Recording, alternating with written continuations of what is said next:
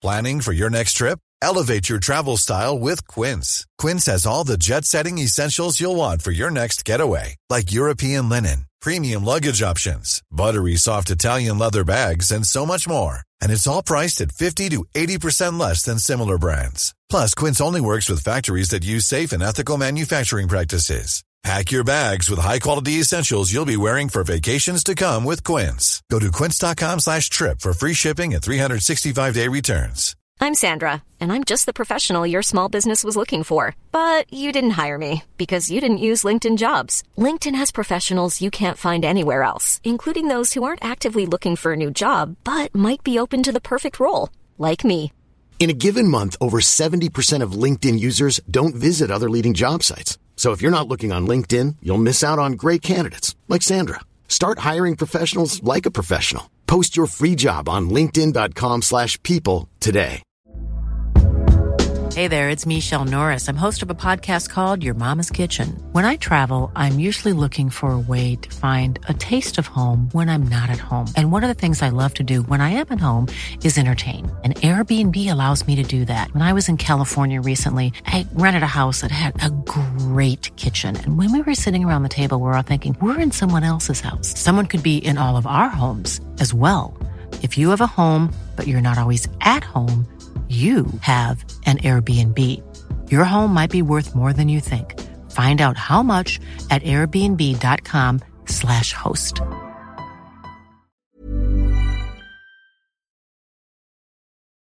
Hello, everyone, and welcome to Smashbox TV's podcast 456. How come we don't go regular show? It's a good question. I, I'm just asking. After 456, these are things that I think we should be blurting out, we're starting on time." That's, that's we wouldn't more say it very often. yeah, So people wouldn't get sick of it. I'll tell you that. that's true. Well, welcome in, everyone. Of course, just wrapping up a Beaver State Fling weekend. We'll be talking to our FPO champion, Jennifer Allen. She is currently, as we speak, this very moment, she told me she is on hole 15. She's out practicing for the age protected masters, the Tim Selinske U.S. Masters that's taking place out in Eugene, Oregon. She's currently out practicing at the moment. I said, take your time, get your practice in, and whenever you have a moment to join us, she will jump in and Does- uh, hop on and talk with us. Does Jen have an age protected Masters win? Uh, in major. I mean, No. she's got okay. Not a not a major that I know of because she has, as she admitted, and that's why I say this, as she admitted, she has to run up against the buzzsaw that is uh, Ohn Oh. Scoggins. She took Ohn down this weekend. I know. So, Uh, but, but she she had said it on Saturday evening uh, in our Saturday after our interview during this weekend, and said that she's not thinking too far ahead, and she also knows that going to be a place like uh, the Masters, the Tim Selinske, is where she's going to also run into Ohn, and she knows Ohn has traditionally owned her, for lack of a better phrase, uh, at a lot of the events. So. Ohn, of course, with a couple of her major championships. I, I you know, now I feel terrible because I feel like I should be triple checking because it sounds weird that Jen doesn't, but I don't believe. Uh, so I'm gonna I'm gonna do a double check right here uh, to confirm if she she has wins in M in Oh, of course, FP40, certainly of course. in almost every level. Uh, but I don't. Uh, excuse me. Let's go here. Make sure to scroll. Oh yeah, so there you go. So I was good. Good thing I did double check. Yeah, I was dead wrong. She does have the U.S. Women's. See, when I'm not at an event, sometimes I lose track of these things. I'll, I'll be the first to admit it. What year was she won the 2022 U.S. Women's. Oh. See, I keep thinking Ohn has won everything. Fair or not, I do honestly like. I, I well, I mean, Ohn's good. Everyone knows that. Um, yes, because Jen won in the playoff. How could we not be thinking about that? Right? Jen 1 in the playoff over Des. No, she won handedly over Melody. What what am I getting myself confused with? I don't know, but she has a major win. That's really what we. Oh, she's got two major wins. Yeah, Congratulations. yeah. So shows you what we know. The Tim Selinske she won in 2021. And now it's gonna uh, Jennifer. That's the one she took in the playoff on hole one, I believe, over Des Reading. Yes, and Ohn Scoggins one stroke behind them. All right, good. Well, Now that I'm we glad got that I can correct all my own mistakes uh, all day long here. This is going to be a long podcast if we're going to do that. Oh, good lord! exactly. So anyway, Jen Allen's going to be joining us whenever it's convenient for her to check in with us. Uh, so with that, where do you want to start? You want to start on BSF MPO stuff? Do you want to start with We might other well. other uh, A tiers and such? What do you want to do here, Johnny? Let's start with the Beaver State Fling MPO side. That's what everyone wants to talk about. Eagle McMahon under control. Three strokes over Andrew Presnell. Uh, Eagles shot in 11 down final round to just kind of seal it up. It was, I don't want to say it was decided after about nine holes, but there was almost no coming back at that point, unless he really had a, a meltdown. We'll put it that way.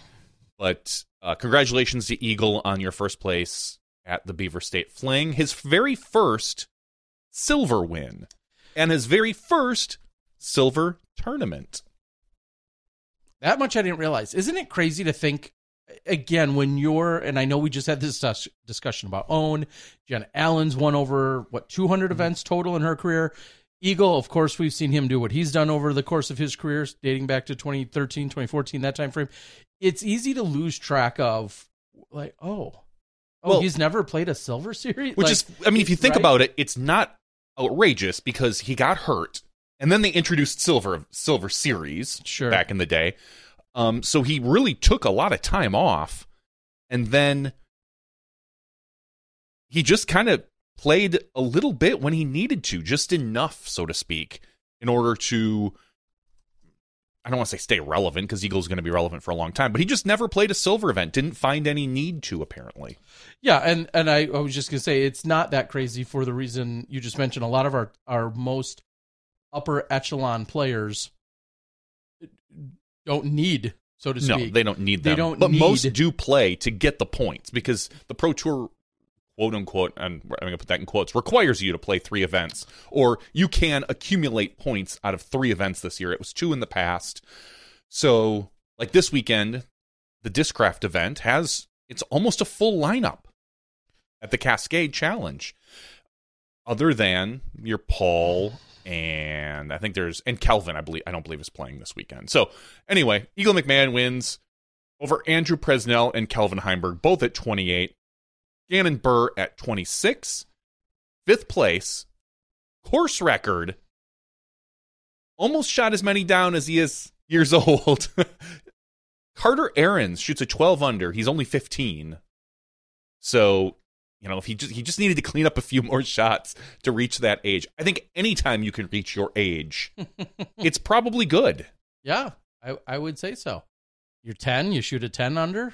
That's right. You're fourteen, you shoot a fourteen under, and you're seventeen or eighteen. Yeah, I mean, Uh, just if you can hit your age, you're golden. yes, Congratulations, Carter, on a great, great weekend. Fifth place, tied with Niklas Anttila.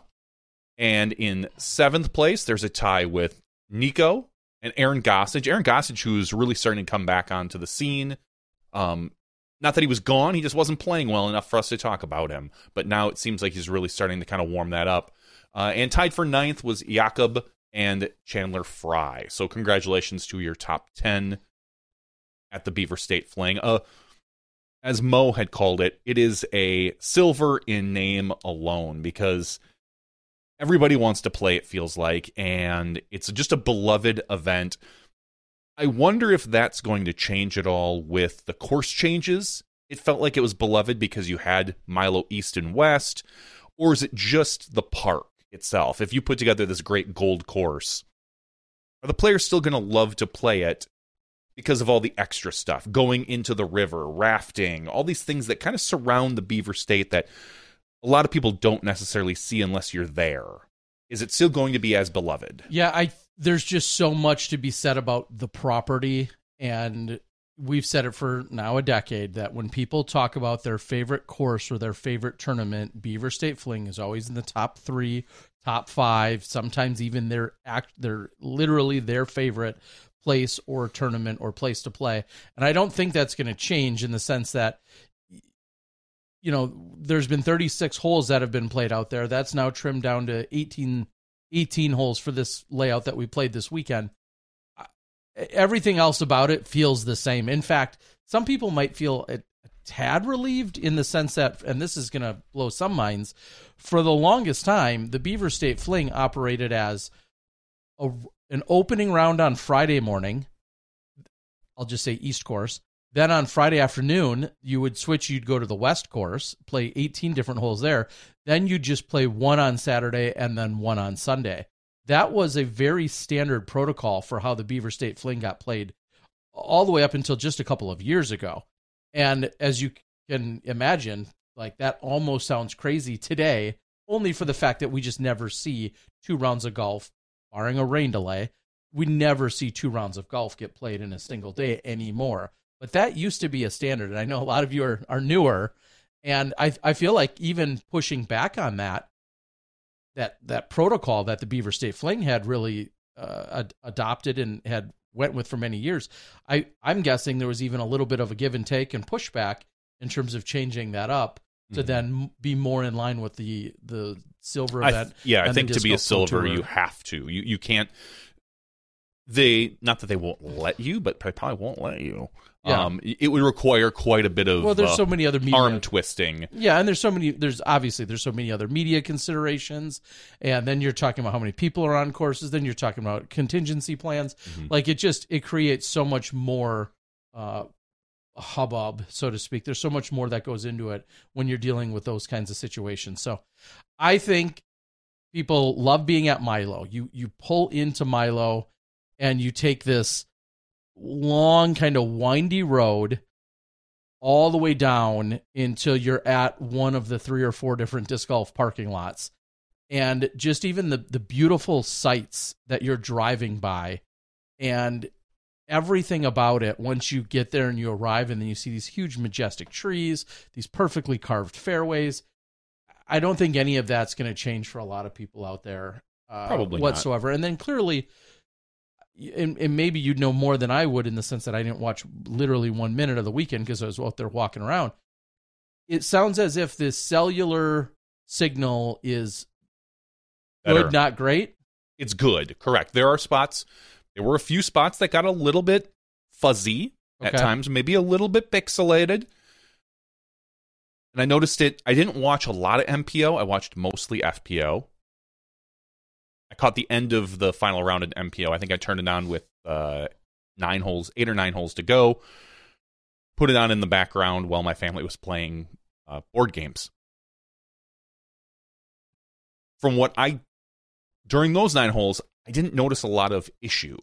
Now, I wonder if this gold layout hits a couple of like the best spots. Now, two to three years ago, there were no best spots. It was all trash. Yeah. So between the new equipment and probably advances in cellular in the area, we can now put out at least 18 holes of Beaver State. A little bit of the early word that I had heard was there were two spots that they were really concerned about. Hmm. I forget, I'm not exactly sure which course it was or which, whatever, but there were two holes that they were really kind of looking out for. And we did notice that there were times when they called on Terry that it just would cut out. We'd get every other word, or mm. just we wouldn't hear you because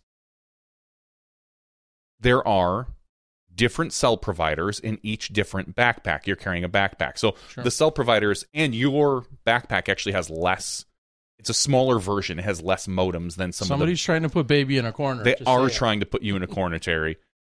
And so that's why, because people were like, "Well, what's going on with Terry? His is only audio. How come we can't hear? How come we can't hear him? But we're getting really good video out of these. Different modems, different number of modems, different locations. Everything plays. Diff- Terry could have been closer to a bunch of people. Who knows? But that's the reason. So with the new equipment and all these modems, they were able to get out a pretty good quality event and something that I didn't think would happen for another couple of years. So I, I was happy with yeah. what it was. Uh, and again, when I am in the the on the course for the weekend, more than ever, I see see or hear of of almost no feedback mm-hmm. whatsoever in terms of how things were. So uh, good to hear that. Uh, and, unless somebody can tell us otherwise, good to hear that for the most part everything went well. I know that one of the other considerations was to possibly uh, lower the uh, resolution in which we were putting it mm-hmm. out uh, in order to help with the signal. If it's broadcast, for instance, in a in a 720 versus a 1080, obviously that's a lot less strain on the actual. Yeah, I don't know. I didn't ask anyone in the control room if they uh, because there's a few places you can do that. You can send the camera signals at 720, have our system then upscale it to 1080p, which whatever, and then send it out. Or if uh, the cameras, or we could do it on our side as well. The cameras send 720, we send out 720. But from what I saw, the broadcast was being put out in 1080. Now, wh- whether the cameras were sending us 1080 is a whole different question. Uh, that was a discussion as well because 720 versus 1080, you're sending less pixels, less information. It's going to be uh, quote unquote better. And honestly, I, I know people are going to like scream and yell at this. Odds are you can't you can't tell the difference between 720 and 10 and 1080.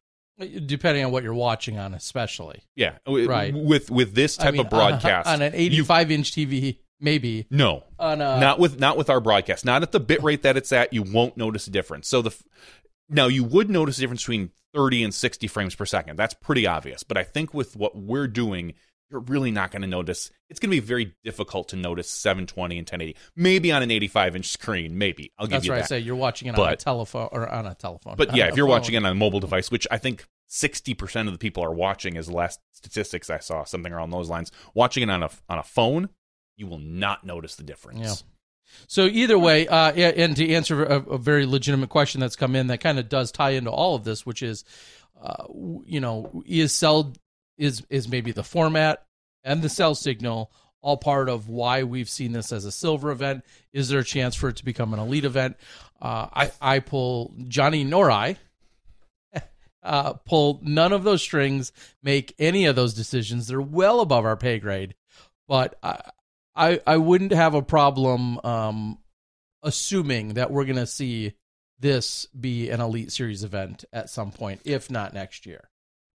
They'll go back and look at the quality of the broadcast. And if the quality of the broadcast is good enough, and then they obviously there's a thousand other things they need to consider. Uh, uh, yes, Not it's but that is the that is like the for the DGPT that's that's kind of the number one thing. Look at the broadcast, can it be done well? If so, then they start talking about moving it up. But as we know, just ask Drew Gibson, it comes to payouts. it does, and that's what I was just going to counter Because that and say the, is the, the, the very even before fundraise. even before signal can be asked or or uh, assessed, the event has to want to get Mhm. themselves to an elite event, which means they also ha- want to add. I think double. I think they need to double the. I don't have the numbers in front of me at the moment. I I could try and look them up. I think that you have to have fifteen thousand added to be a silver event. Fifteen thousand added cash. That's unofficially. I talked to someone tonight who should know. Okay. So if he gave me bad info, that's on him because he should know. He he, I'll, I'll unofficially quote him at fifteen thousand. I believe a DGPT elite event needs to add thirty thousand. And let me let me Yeah, also go back that and sounds say right. an A tier has to have what five or seventy five hundred, either Mhm. five thousand or seventy five hundred, somewhere in that neighborhood. So as a silver event, you already have to do at least double, if not triple, the minimum requirement to be an A tier. You're already doing that, and then when you're going from a silver event to an elite event, you have to again then double that added cash. So it starts there, but it's, it could be the best signal on the planet. But if the event team says, "Hey, we cannot find thirty thousand dollars to add to the purse to get this to be, uh, at, you know, even in question for an elite event," it starts with the payout, and then very like one A right below payout. Can you get there? The very next question is, you know, the the ca- the caliber and quality of this the Mhm. signal. and it would be difficult because we we currently have a Portland event that is a elite series. I can't see people complain about Texas enough, and I know this is the Pacific Northwest. There would be less complaining. I don't know if I could see two Oregon events as elite series so close. I mean, they would have to be close together because no one's going back and forth. But being two to three weeks apart, I- don't, I don't know. Maybe they were, maybe they'd be fine with that. Maybe they wouldn't. I, I just, or maybe they have to Because I'll tell you what, it's probably very difficult to fundraise for two events like that. You've got you are pulling at probably the same people that are looking to sponsor events and you're both trying to pull uh twenty thirty thousand dollars out of that area? Very difficult. Maybe i could see a back and forth. Year uh, one year it's beaver state one year it's the portland open and maybe they go back and forth flip-flopping. But i i who knows again that's a that's a whole another year away that's a huge step but there are definitely some logistical issues about having two events so close to each other Uh, and, and I'll I'll add on to that. Not only do are you talking about from a fundraising perspective, which may or may not then talk about different sponsors that could happen. So Beaver State Fling, for instance, has uh, had Innova this year as their title sponsor. You know, does that then is it more or less appealing for Innova to try and be involved with the next event, or is that the opportunity when isn't it Latitude sixty four? That's the Portland. I feel like there was a press I release tells you what I read. I think there was a press release a few weeks ago saying Latitude 64 is the title sponsor for Portland Open for That the next right. two years. That sounded that sounds familiar Yeah. Oh, I also thought I was right when I talked about Jen Allen earlier, so Hmm. that tells you. Uh, but anyway, point being, yeah, the fundraising perspective, as you just said, so being having that money, then just like they're experiencing throughout this entire swing right now, there's also a, a, a volunteer base and a manpower and woman power consideration. That was one of the big challenges that when the schedule came out and people talking about being in Oregon, which everyone's excited about, Pacific Northwest, yada yada yada. Tim Selinske Masters Cup is going on this weekend. Or Tim Selinske U.S. Masters going on this weekend, and so now you're talking about three consecutive weekends, and now that's a little bit of a of an anomaly. It's not obviously held here every year, but just the fact that there are three consecutive weekends. Think about your your your volunteer base. Who are these people that can come out and be part? You got to think about spotters, UDisc scores, all these other volunteers that are doing a million things. And now you're talking about three weekends. The the I don't Masters know. If event, Tim, I don't know if Tim Selinske's on UDisc. I think that's going to uh, be the the the, the Masters event is is going to be at least four days. Mhm. So you're talking a Thursday through Sunday. You're talking about a ton of volunteers needed, and and uh, you know hopefully being involved in some capacity. You're talking about Portland being a 40 day event, and you're talking about BSF being, and that's just those actual days of play. Then you're talking about prep work, breakdown, blah blah blah. You're talking about all those other things. There is a lot to consider. That's a huge now. Obviously, that area is rich in disc golf and disc golf ambassadors and volunteers, and we all know this. But it's still a lot to ask A of a relatively small tr- triangular base there. When you're talking about Portland, Estacada is less than 45 minutes away where Milo is, and then Eugene is about two and a half, three hours or so uh, west of there. I mean, that's that's a, a very uh, centered, so to speak, Mm-hmm. maybe not geographically, but that's a very uh, yeah tight knit place to be. Those are all things that have to be considered. So when you ask, well, why isn't there this tournament in my? They should have an Am Worlds in in Bend. well, just so you know, these are the things that go into the overall considerations and planning. So, uh, yeah, uh, all eyes on on uh, Oregon for three weeks, which again is awesome. It's thank a volunteer, buy a spotter a beer, whatever you need to do. there are a lot of incredible people that have to make things work, and uh, I don't envy a lot of that work that has to go down. Uh, they should just throw a big statewide party at the end of the month. go. At, There at you the go. at the end of well, maybe not the end of May, maybe about the end of June. Let's just wait till the end of June. Everything will be cleaned up by then. Go throw a huge statewide party. Yeah, it's uh, it's yeah, Just all Best the disc, of luck to invite the disc golfers. So, uh, yeah, and and obviously everyone's heading up to Washington, as you just said. It'll be interesting to see that we've got a new event, new venue, new property. Uh, some will be playing, you know, as you just called. I, I spoke specifically with Ricky Wysocki right before he teed off. Maybe it was the second round, and I said something about being, you know, going to play. He's like, yeah, like I have to. And obviously, Ricky is very unique in that he has missed everything this year. Here's what I'll And say. So he's trying to gain as many points as possible. I don't think he's going to have to, but I'm glad he's going. I, There's a few. You, you don't want to take that. You you can always throw away points that you didn't need. You can't gain them at the end of the year when you're because I mean we all know like something could flare back up and He might. he misses four and more events. You know correct. he's got to play anything he can at this point. Assuming health wise, I don't think he will need it, but I also don't blame him for doing it. I mean, I think he's just trying to, uh, you know, he he said I'm fresher. You know, I I clearly have Well, not after- been out there grinding in the same way that all these other players have, and so yeah, he's. I think he's even more optimistic. Um, That's great. I'm I'm happy for him. I hope he goes out and tears it up.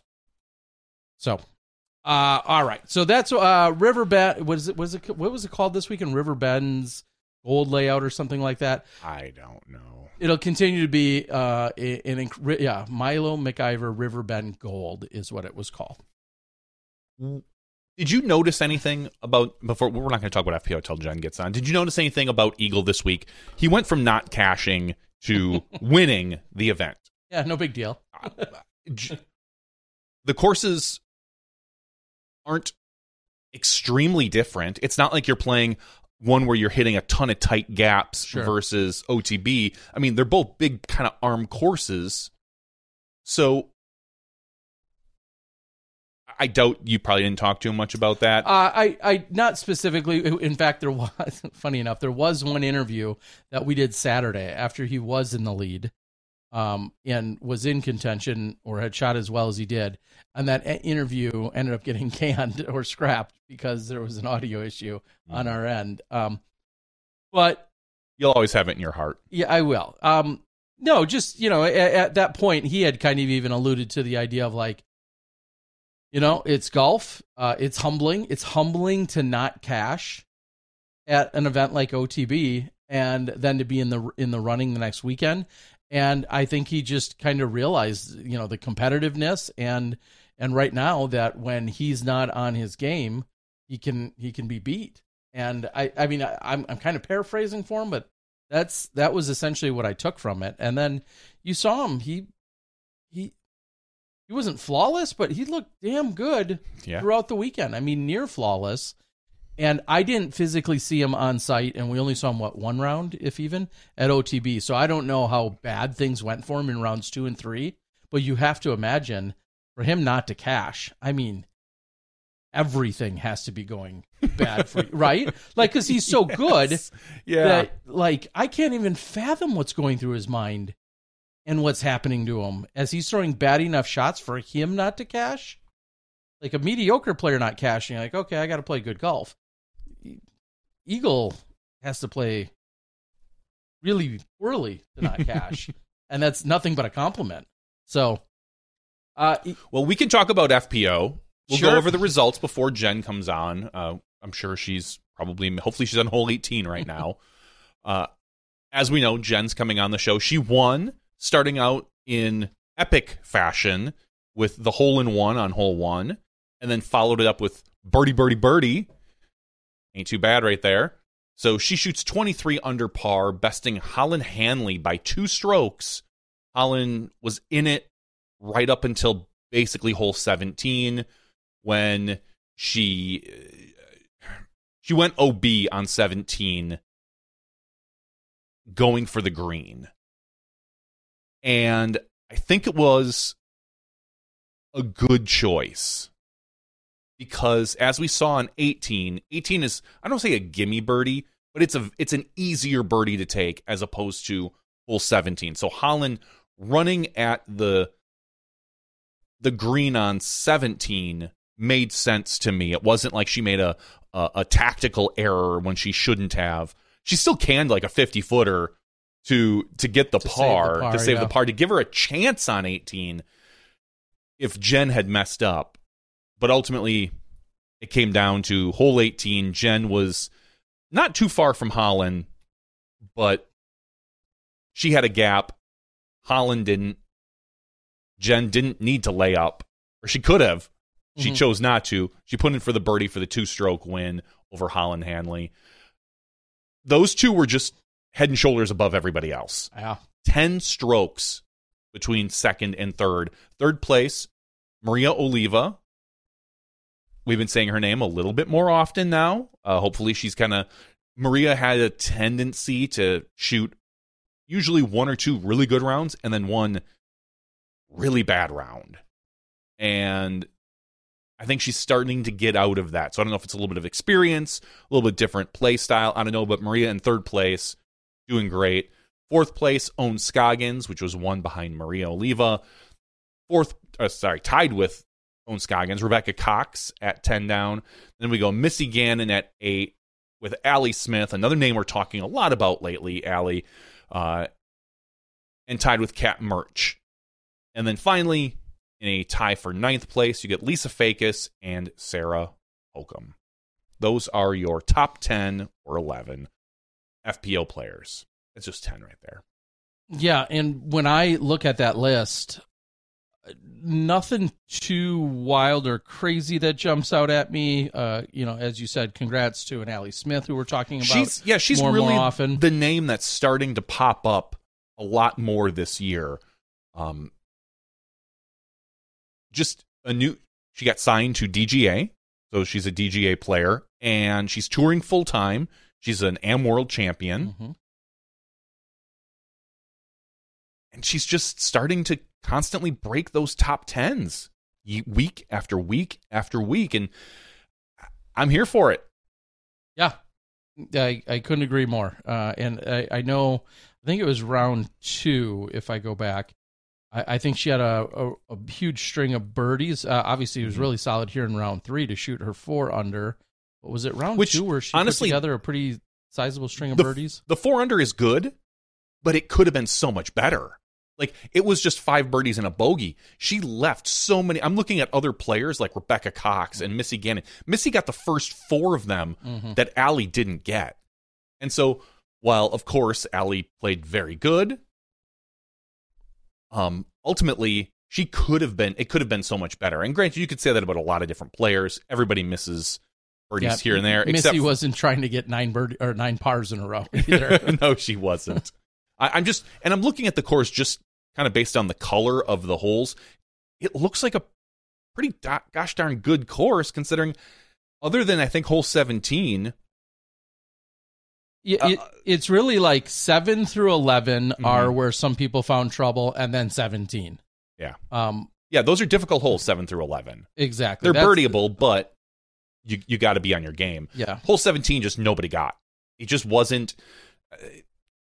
I don't want to say it's a bad hole because I don't know if it's truly a bad hole. It's a par five that looks like it plays more like a par six. So is it a is it a really? And we don't really have par sixes on the tour. Mm. So is it a good par six and a bad par five?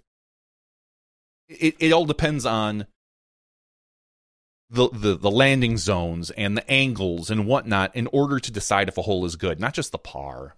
So Yeah, so all, when it was all said and done, there actually was two, only two birdies on the entire weekend Mm-hmm. on hole 17. Obviously, everybody saw the one by Jen as she was putting together her great first round. Second round, she was five feet away for birdie and didn't convert on her little turbo putt. And then during the third round, she didn't need it nearly as much, but uh, she parred. But Jessica Weiss uh, ended up birdieing it during the final round. So the fact that Jen played it one under on the weekend, uh, in and essentially was literally a five footer away from playing it as two under, was of course very very impressive because you you look at her score there compared to most of the field and just look at how many strokes she gains literally on just that one hole. It was uh, certainly in her favor. Now you think, well, would you like to see a different pin? Would you like to see a different tee? You can't really use a different tee if you're, you know, want to keep the the the concept of the hole, you know, the genius tee and all that other stuff. That's part of it. Like you said, could it be a par six? Here, here's here's my not so hot hot take. If if they're going to continue, the event is going to continue, and nobody asked for my feedback or opinion on this, by the way. But if they're going to continue to use those 18 holes, Mhm. I do hate the combo hole, the second combo hole. But anyway, let's assume they use those same 18 holes. I feel like everything should get shifted by one. you think that should be the last hole? I think 17 should be the last hole. I think you make and I there's there's only a little bit, not really, because you got this nice big parking lot. You you just position the tents a little bit differently, you very much could make the tee of one be 18. Uh, so you make hole 18 hole one, and then you play, and then it's not that far Is- of a walk. Is it spectator friendly for 17 to be the final round? Because you usually want a group it's of people. about there. the same as what Okay. 18 is. Um, because 18 you're in the parking lot, so you're still in the parking lot. It's just a different position in the Mm-hmm. Okay. parking lot. So I, I've only been there once, so it's hard for me to wrap yeah, my head exactly. around where and, and this is. is a whole new layout, but that would be my unsolicited feedback and uh, suggestion is if we're going to keep these same 18 holes, I think everything gets shifted by exactly one. You make hole 18, hole one, and then you end on 17. That becomes the new 18. Just, I mean, if it's going to be that dynamic and crazy of a hole, then let's end on it. I mean, you could crush some dreams uh, or be a hero and, Should and we- have it happen on that hole. Should we ask somebody else? Yeah, let's see what she has to say. We're going to welcome in our champ from this weekend doing work, one Jennifer Allen. Hey, Jen. Hi. How, you are doing? ya? Thank God this worked. I didn't. We, we didn't get a chance to test it, so I was crossing my fingers. Well, and it's kind of like off on where I'm holding it. I'm having to hold it funny. I wish I could show you this golf. Can you see? It We looks gorgeous. Yeah, we can kind of see what you're working with there. It is absolutely incredible. Wow. here. Okay, so that's it not the Alton Baker course, right? So where where are No. you? now, give us a breakdown. Uh, what town is this? Oakridge. Oak Ridge. Okay. Out of my second guess. yeah. Um, it's at Circle Bar.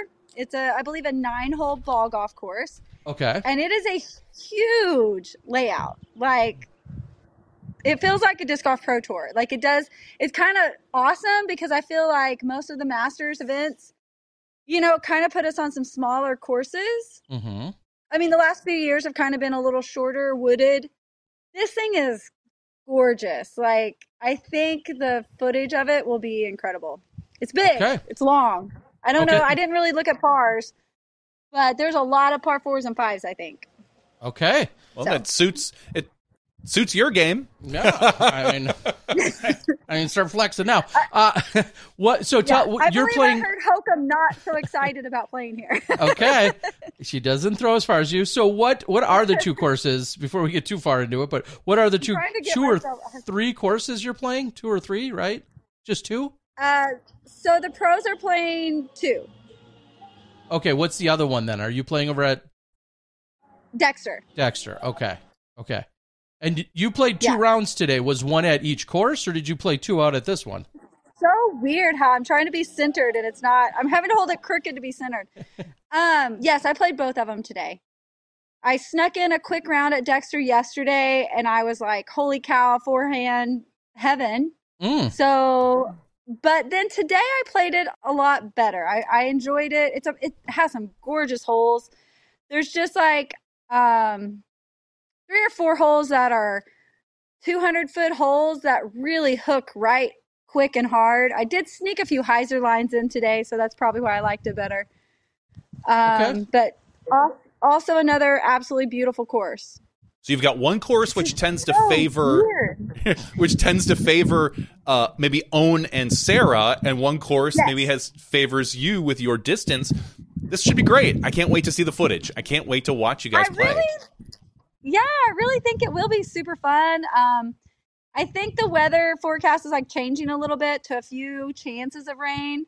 Um, the last two days have been, I think, our cold days. It's pretty chilly out here, but um, I think the rest of the week is supposed to be really nice. Uh, so we'll quickly touch on that. That this weekend, you know, people were almost doing jumping jacks and yelling and cheering and chanting for the fact that we had beautiful weather essentially all three days at Milo, which is a little bit unique in itself. What? How does how does the weather this last weekend compare to what you were expecting this upcoming weekend? Well, this course feels like Oklahoma. It is so windy, and I've heard it's always windy here. So that also might be my favor, but I don't know. It's um, rolling, kind of a rolling hill, so you can get some gusts, but pretty pretty windy here. I mean, I'm getting hit by the sprinkler on the green, and I'm hundred feet away. it's like I- it's it's pretty. and pretty to be fair, uh, not only did we not have rain, we didn't. At no point do I think we even felt a full five miles an hour of wind this weekend. Is is that fair? yeah, there was a few times that it was gusty, but yeah, pretty pretty perfect. Yeah, it certainly was. So we were just kind of assessing, and I was talking a little bit about the layout. Uh, I'll, I'll go on record and say, largely due to flow, I didn't love the fifteen, uh, the fifteen combo hole, only because of flow. Yeah. Like the idea of the hole is great to combine cool those. hole, though. Yeah, yeah, yeah, I but nobody loves the hole. I love backups. right. It was kind of a good spot though. Like we always ran straight to that awesome bathroom. that that's true. So yes. if, if you're going to have a spot for a backup, like that was a good spot. Um, I do agree. I was listening to you boys talk about 17. We all kind of felt like that should have been the 18th. Okay. Um, and I even thought skip hole 18 and add in one of those cool holes um, after you come down, which was maybe hole nine, and then Mm. add in that one parking lot hole, sure. and then you jump back in on the river. That Okay. was my thought. Okay, yeah, that's just- that. Yeah, um, and and I'm not full disclosure that no one else really knew. More than once this weekend, uh, we got done with ten, and I went right to what they call the dream hole, which is twelve, and I forgot to go over to eleven, uh, which is Yeah. the Philo hole, and. Uh, From a flow perspective, I'm I'm sure I wasn't the only one. And again, I've seen a couple different layouts throughout the years. So it's just a matter of like what hole is do we have to have what hole don't i mean just think when you guys played 13 we also then skipped 14 and that one could in theory be brought back into play right um what would yeah, be there was so. I mean, yeah. you're cutting out 18 holes, yeah so, so, of course you're going to lose several like incredible, yeah you know, favorites. What a good problem to have, right? women- yeah, um, a lot of us. I heard several women sad that we were losing those ones in the far back. Like those, Hmm. maybe the guys didn't like them, but I think that they were fun for the women. So a lot of us kind of missed that back corner by the river. Mhm. Um, of course, I didn't really mind skipping all those little tight wooded ones that can plinko anywhere. that seemed to be the um, consensus though i feel like a lot of people Yeah. really didn't mind because you play the beautiful uh, one with the backdrop uh, you know, with the with the Beaver State sign and you know the wood Yeah. chips and everything, which is hole eight this weekend. And then there's two holes right Yeah. after that that we skip, two wooded holes. Yeah, and, and- I feel and like that was are the consensus. gimmicky. Yeah, those are gimmicky. You can throw a great shot, uh, shot and get a bad kick, and you can throw a horrible shot and be underneath it. hmm So, I mean, it takes some skill to do a great shot on those, but it also takes a little luck too. So that's okay to lose those, I think. Sure. Uh, and then, what did you think about the actual, we'll say, distance and the, you know, because Sarah Hokom gave this this this weekend's layout like an A plus rave review. She just liked how it laid out for golf, for playing golf appropriately at challenging women in the right spots and at the right distances in the right ways. What, what was your take on on this weekend's layout? I would have to probably totally agree because um, the upshots were just perfect distances, I think, for me. Whereas last week I was really struggling. I had, I mean, just perfect drive after perfect drive, I felt like. And I would get myself in a range that I don't like. I mean, it was probably like an okay range. But um, I kept finding myself at like 160 to 180 that I was screwing up. Mm. And so like the distances were great i think this week Uh, and is there any? sorry i'm in uh, a horrible glare no, you're all right. You're fine. No, you're fine. You look great.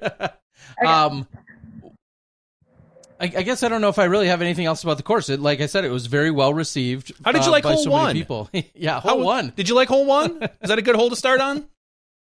i think it was okay i figured it out the first day i went long the first day i went long and i changed it up and it worked great so yeah What going into round three and then acing that hole? Obviously, everybody's excited for you. Your even your competitors look like you know they're high fiving and whatnot.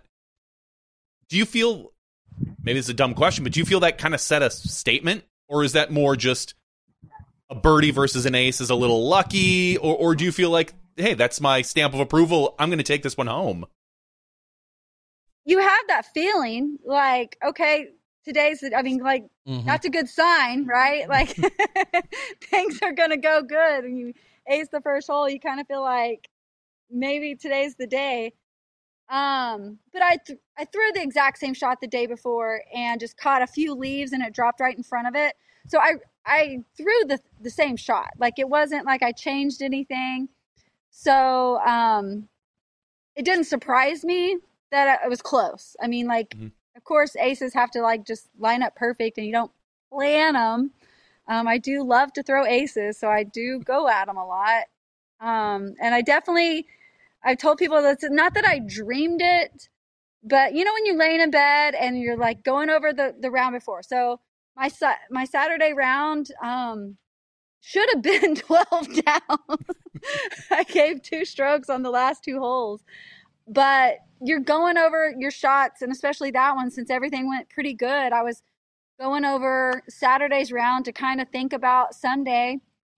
And i pictured it just because like my shot from saturday was so close it was like okay s the t-bird in that could go in. And i just kind of didn't think much about it and moved on but i thought that it could go in. Well, it, it clearly did. Yeah, and then I was told by our UDisc, uh, the field UDiscer, when I threw my upshot coming in on hole two, I turned to Jeff and I was like, God, that was money. Like it just um, felt really clean out of my hand, and I thought I was really close to making the eagle skip in with my Caiman, and it went long, but I got up there and the UDiscer was like, it was inches, and I haven't watched the footage back. And Terry, were you close? I I wasn't. Uh, so I wish I could tell Okay. you. I, I could give you a better idea. I was I was messing with my on course uh, microphone issues at the moment, so I Ah. didn't I didn't see it come in. Apparently, it was really close uh, to going four down in two holes. uh, yeah, that would be uh, pretty incredible. Yeah, and and of Yeah. course, yeah, thinking about.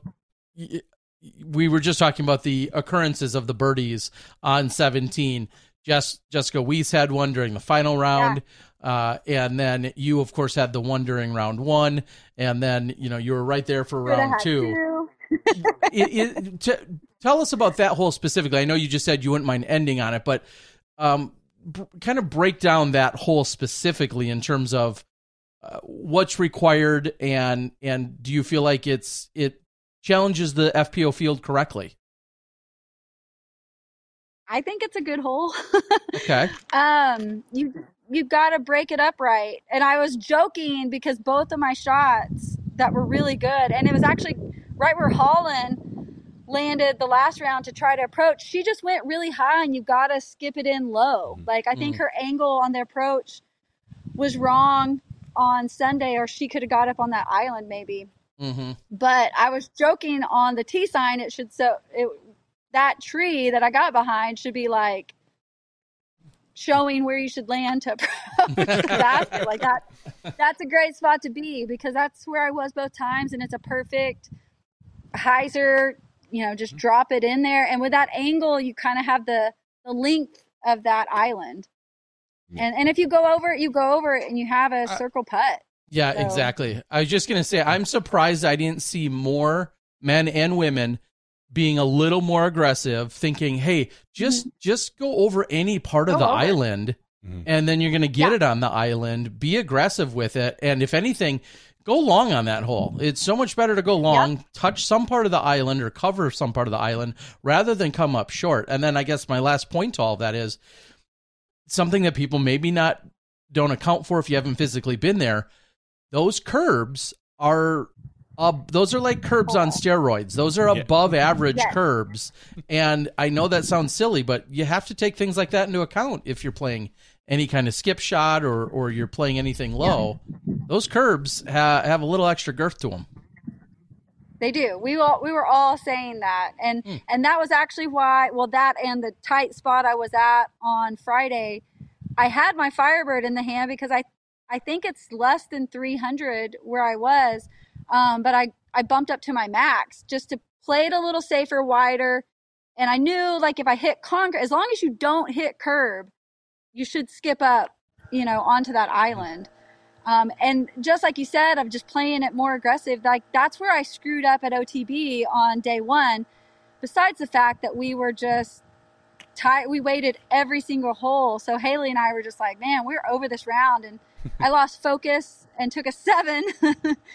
but after that, I was like, man, I mean, I don't want to hit anybody in the gallery, but I want to blast past that. Like if I Mhm. screw up, my screw up needs to be long, and Yep. I didn't calculate that in on on Friday.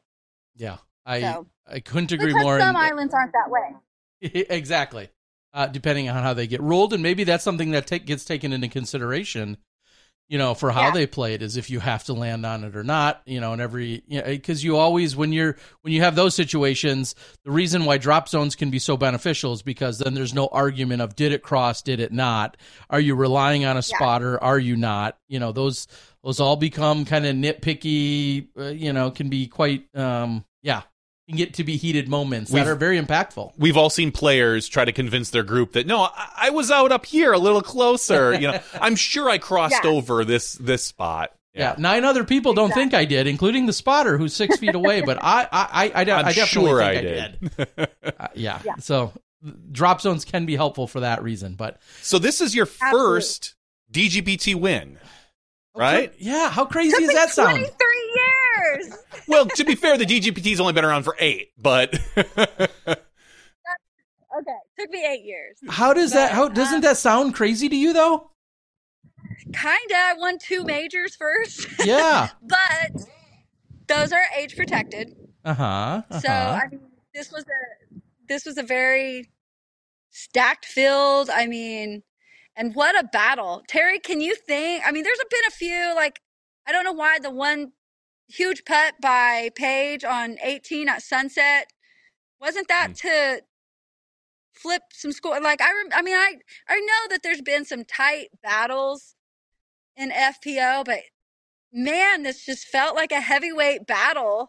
And we were just like taking one to the chin, hole after hole, just fighting it out. Like it was such a great, I mean, I hate to say it. it I mean, clearly I've walked with the MPO before. It really felt like it was kind of Ricky and Paul out there, like battling it out. Like it I was saying it actually- it actually was a little reminiscent of European Open, where Paul and uh, Eagle were were so far ahead of the field, and they were just battling it out every hole. That's kind of what I was thinking with you and Holyn. Just there was Yeah. you didn't have to think about the rest of the field. It was it was a match play event at that point.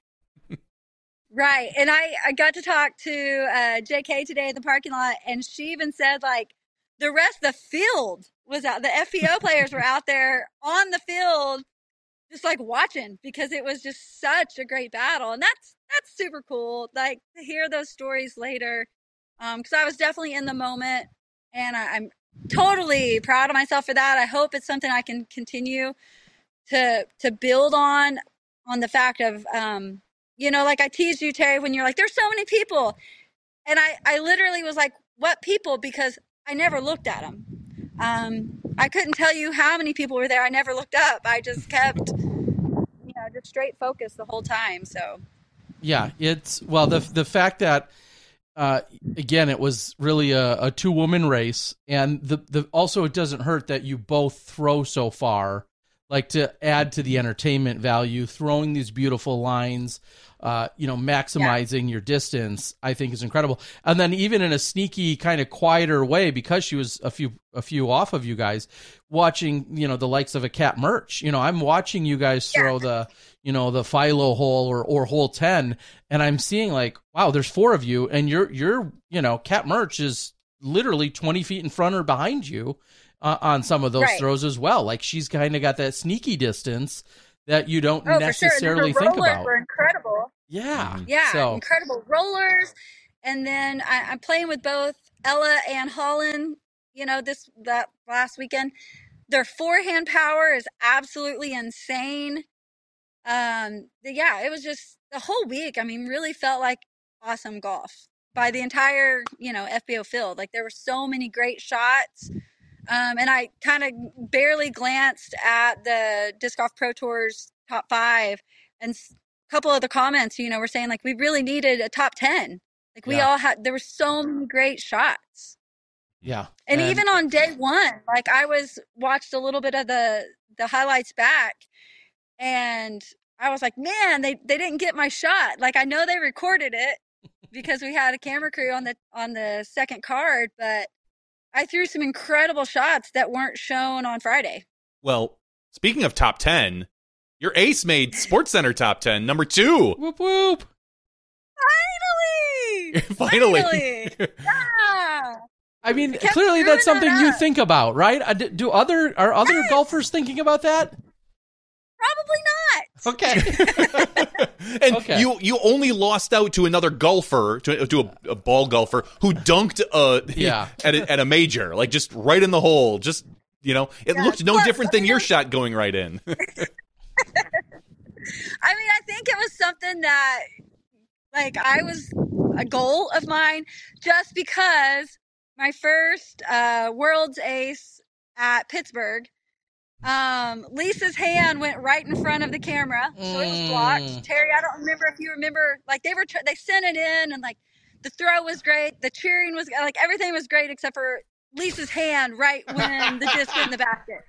that And effing so I got uh, I got screwed out of that one. And then I screwed myself out in uh, at Winthrop hole one. I stood in front of the camera. Yep. yeah, yeah, Yep. you did. We weren't supposed to be filmed. Like he just was testing the camera, right? Like he was lining things up and just happened to hit record and I threw it in. So I messed up that one getting on ESPN. And Mhm. so finally, third time's a charm. Big ace, big tournament on film that finally made it. So Yeah, yeah, that was a goal. clearly it does make you know and whether the sports center followers and and honestly i didn't see it yet. Um but however it's set up and just the fact that you went on to win of course an ace is always awesome to have it and to get anywhere on sports center but that's all part of this incredible story as it was you know you you're starting off the final round which then propelled you and and helped lead you into the overall victory. Uh so it's like it's just such a a perfectly matter. Yeah, and it's such a perfectly written story. So the question is, knowing that you've been playing about the same amount of time as Johnny and I have, I'm sorry. uh, what, what, uh, how many aces, either roughly or exactly, do you have? I don't count. I have so many. Okay, Um, like that's what people were like. Someone, I mean, like today, I threw my disc several times, and they're like, "Oh, you didn't sign it." I'm like, "Oh, I don't sign them, except for the the disc in my bag." Um, one of my destroyers, I got the ace at Hawaii uh-huh. before going over to Australia. I, we signed. The boys wanted to sign that over in Hawaii because they're like, "This hole's never been aced," sure, and so I I let them sign that one. But I don't even sign them. I probably have six or seven ace discs in my bag um, that aren't signed. I didn't sign the one at Winthrop. Um, I, I have well over a hundred. I have two days that I aced twice in one day. One being back to back throws, back to back holes. Not like I was practicing and threw ten shots. Like damn. All Yeah. right, simmer yeah, down. I have a lot of aces. Drew gives me so much crap when I'll call and he'd be like, "What? You calling because you aced?" I'm like, "Eh, maybe." Maybe. Uh, only because it's always a it's a good internet argument. You're I'm just gonna set this up. You're out at Vista. You're playing, we'll say, hole one by Dukes, as just as an example for everyone. You're playing that. You throw the first shot, uh, you park it, and you're out there practicing. You throw a next shot, you throw that one in off the tee. You throw it in. Does that? Do, do you count that? I mean, you're not counting aces anyway, but do you consider that an ace? yeah, it's an ace. Okay. I considered my upshot warming up um Saturday? Sunday. I can't remember. I think Saturday. I threw it. I was warming up my forehands and I threw one in from like 160 and I was like, do I count that as my first forehand ace? Uh, if it's from a fairway, not on a hole. Uh, Mm. I know. We Not were on a joking. tee, I we mean? were joking. That, that one- yeah, that one I would not count. Okay, Um, okay, But I yeah. kind of low key wanted, you know, just because it was my first forehand throw. No, you got to get on that tee pad and start throwing forehands. Jen. Yeah, you're getting greedy here. You want to stretch Well- everything into an ace at this point. Jeez. Yeah, no, that one we were just joking because there's so many holes that people get on um, Facebook and be like, "Oh, it's a hole one, it's 110 feet." You know, Yeah. that's what we were joking about. Longest Um, ace? no, I think Longest ace. three 355. I think over a pond uh, at um, Emerald. I think that one's it. I aced two of the long holes at Emerald. I think they're over 350. Because this is was what 345 if I recall. Uh, let me look. 345. 345. It didn't, yeah, I didn't feel like it. The ones at Emerald felt longer. I, I was a destroyer over the pond, and then back at the road was with my wraith that were like full flex shots. So Hmm. those felt longer. Maybe the distances are wrong. And there. just just for a full full journalistic integrity, the disc was share with everyone. The Jen Allen T-Bird. Nice. Okay.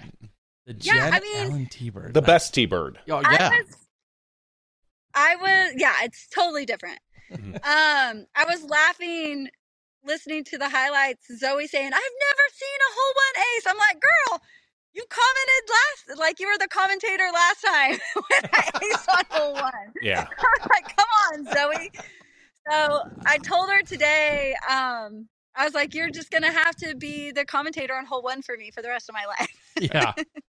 Uh, and because it's a fair question that's coming in off the board, I'll I'll uh, I'll entertain Ryan Pilcher. There was no ace pool, or was there? No, so Disc Golf Pro Tour doesn't do an ace pool. Yeah, that that's that's what I thought, but I, I figured I'd ask.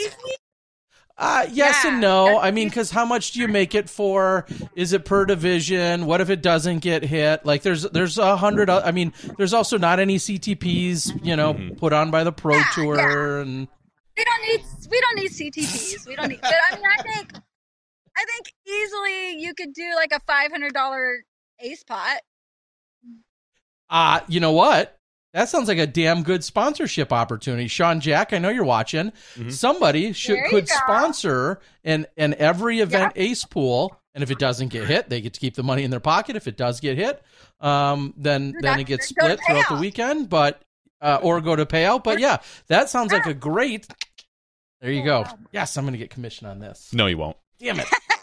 Uh, It's a good idea though that somebody could just flat great- out sponsor an ace. Even, even I mean, heck, even if it's you know two hundred bucks per division per weekend, and that's their Yeah. their official sponsorship offer or whatever throughout the entire year, that could be sig- very significant uh, if they're paying out every weekend. Feels like there's at least And one a I would weekend.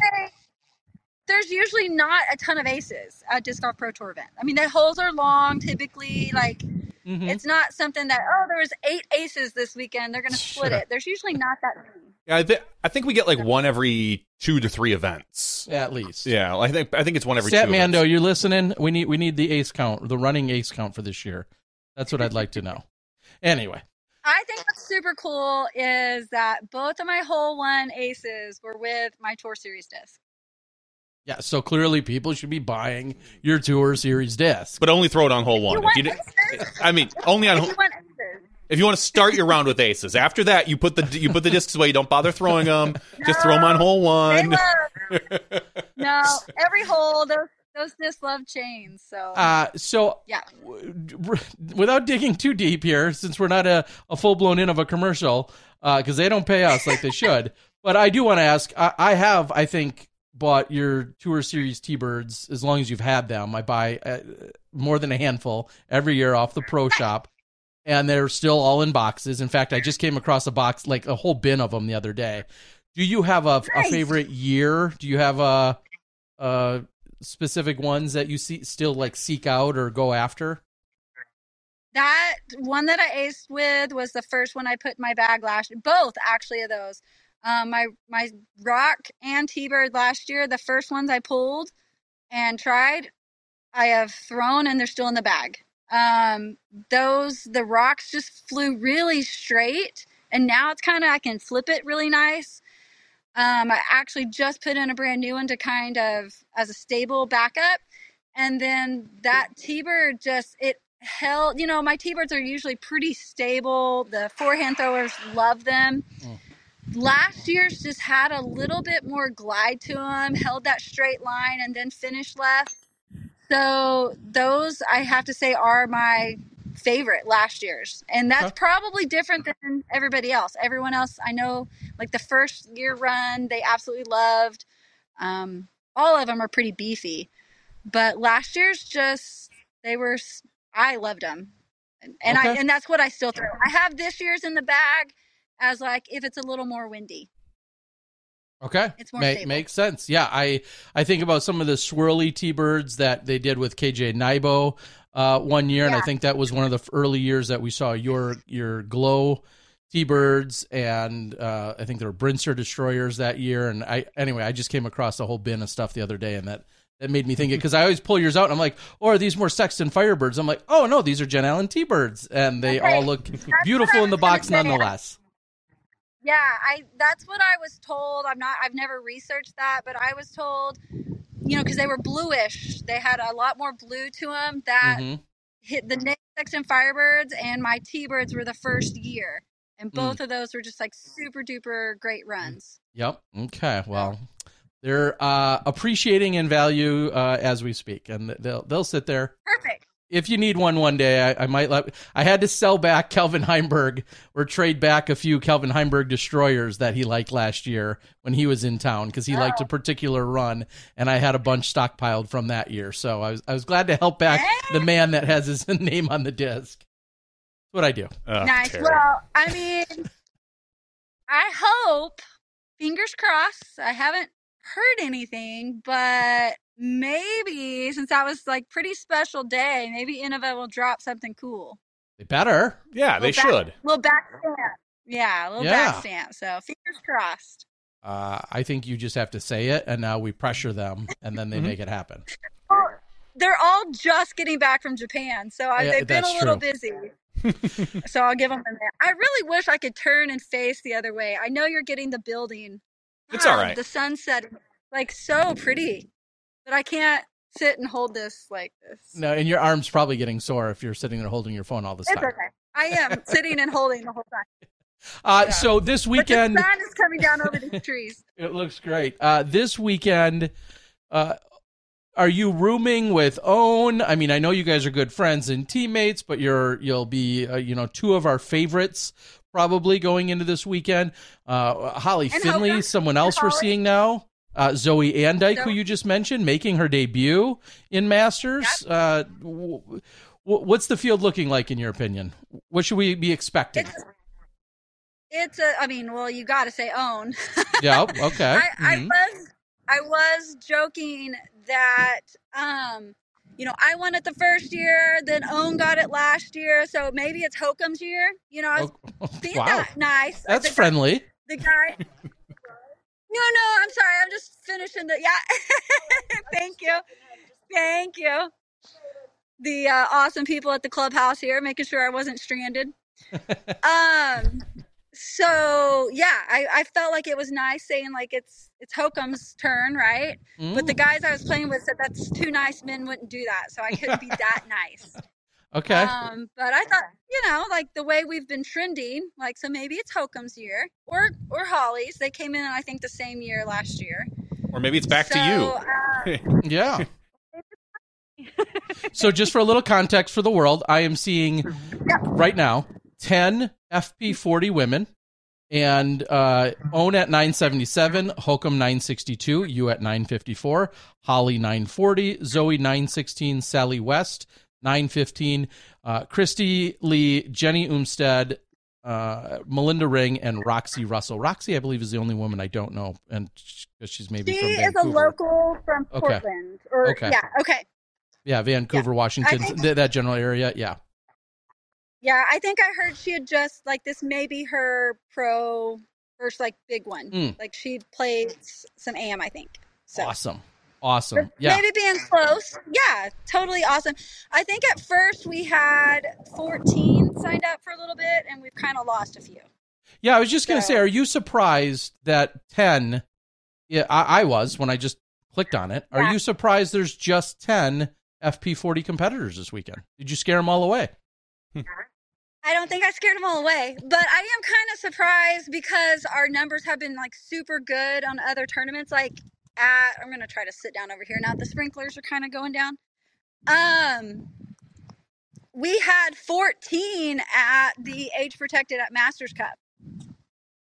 So, Okay. And probably quite a few of the same women, or at least a handful Yeah. of them, I can guess. Um, yeah, I'm I'm just I'm shocked it's not more than ten and fourteen at minimum, if not, you know, closer to twenty. What? w Yeah. any any I- guess? I was. hmm I don't know why. Um, because this is gorgeous here. Like it's super pretty, and it was awesome that they were able to kind of coordinate. I don't know if they really meant to, but super convenient for us trying to play the disc golf pro tour events. You know, we're we're staying right in the same area, so that's really nice. Yeah. Okay. And then uh, uh, you will be playing Washington next weekend, I assume, or is there is there a thought of taking it off, or what? What's kind of your game plan? Washington's this weekend. weekend. Oh, uh, never mind. I'm an idiot. Never mind. Sorry. I, You're Portland next no, weekend. No, you're good. Well, I mean, Holyn was actually still kind of going back and forth if she wanted to drop and go play there, just because there's so many more women, Really? and she would get the point. Huh. So, I mean, she was even kind of debating that. I still saw her in the parking lot today, so I think Okay. she must be not dropping Okay. because Yeah. she was gonna she she practiced them yesterday and was gonna make her decision last night. I think so. I'm gonna assume that she's going to play. Yeah. Oh wow. Okay. Yeah, and I guess maybe uh, later after after we're uh, done talking to you, we'll take a look at what who it will be playing this weekend. That's kind of interesting. The, Yeah. the fact that it's even on Yeah. our mind to consider one or another uh, is says a lot. I mean, it says what she cares about for Wisconsin or Wisconsin for uh, disc golf pro tour points, Point. and then also for her to then stay and compete where she is. Uh, with you guys, Right. also must say something about that course, maybe versus going to an unknown course uh, an unknown event. Not that we don't expect it to be great. Yeah, but well, there's I mean, still I- some unknowns there. Yeah, I think being that it's a major, you know, Hmm. makes her kind of want to stay. Sure. Um, and then, yeah, I think she said there was like 40 some odd women up there. And, and I think a lot of them were lower rating, like Mm. 30 that maybe were 900 or below, maybe, Sure. or something like that. So odds of, you know, maybe making more money up there clearly versus a very small pool here. yeah. Why can I not center myself? Even when it's stationary. Well, I mean, I just for just for Trying to hold it reference. Um, me- it looks like the Masters Worlds has twenty FPL player Yeah. or FP, FP forty players in it. Ah, okay. So we're. It, I mean, it's it's a lot of the same. Ohn Jen. Mhm. Sure. Actually, no. It, it's it's just really the two of you. I'm sorry. And then there's Nicole Bradley, Stephanie Vincent, but we're not seeing uh Hokom or Handley Hokom's gonna be in or Europe. Zoe. Yeah. Okay. So a lot of them are going all- taking the Europe Yeah, European okay. trip. So that's why Yeah, the FP40 and- and at it's the Masters. Yeah, it's something that I've really struggled with the last two years. It was the same thing. You know, Hannah and Evelina are like, come over. we got you the whole time. And it just butts up right up to Masters Worlds the last two years. So Mm-hmm. being in Arizona, uh, I mean, I even got the invitation playing well at Music City t- for the European Open and, you know, really wanted that. But being Worlds is there in, in flag, Mm-hmm. I'm going to stay close to home. Were Were you at the 03 Flagstaff Worlds? You weren't, were you? No. Pro Worlds. Okay. All right. Yeah, I mean Flagstaff, so incredibly beautiful. Like you said, home state, travel two hours north. You know everything that could be said about Flagstaff. It, uh, I think it makes perfect sense that uh, that that's where you'll be. Although Sula is incredible, and that's the weekend. That's the two that kind of butt up against one another. Specifically, is Sula. Right. The next weekend after that is European Open, but um, un- understandable that the idea of that world title uh, makes perfect sense as well, more so than an event. Yeah. She's gonna try to I'm, get- I'm, I'm really, You're going to try to get I'm three really majors this my year. dad is going to do what? I said you can you could theoretically take home three majors this year. If you win this, then you go and get Masters, and then you get FPO Yeah. because you're playing all three. I mean, that's asking for a that's asking for a lot, but I mean, I wouldn't deny them. Yeah, get your shit together, Come Jen. on, get it Allen. done. Yeah, we don't have. Come on. Yeah, I'll do my best. I'll All do right. my best. uh, uh, I'm still I'm still uh, fighting not fighting. Fighting's a mean word. I am still arguing my point that they should move our um, the pools that we're in for Masters Worlds.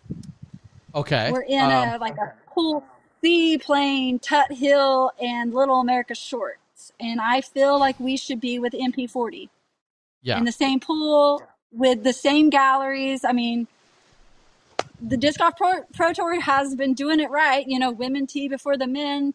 Galleries work out great.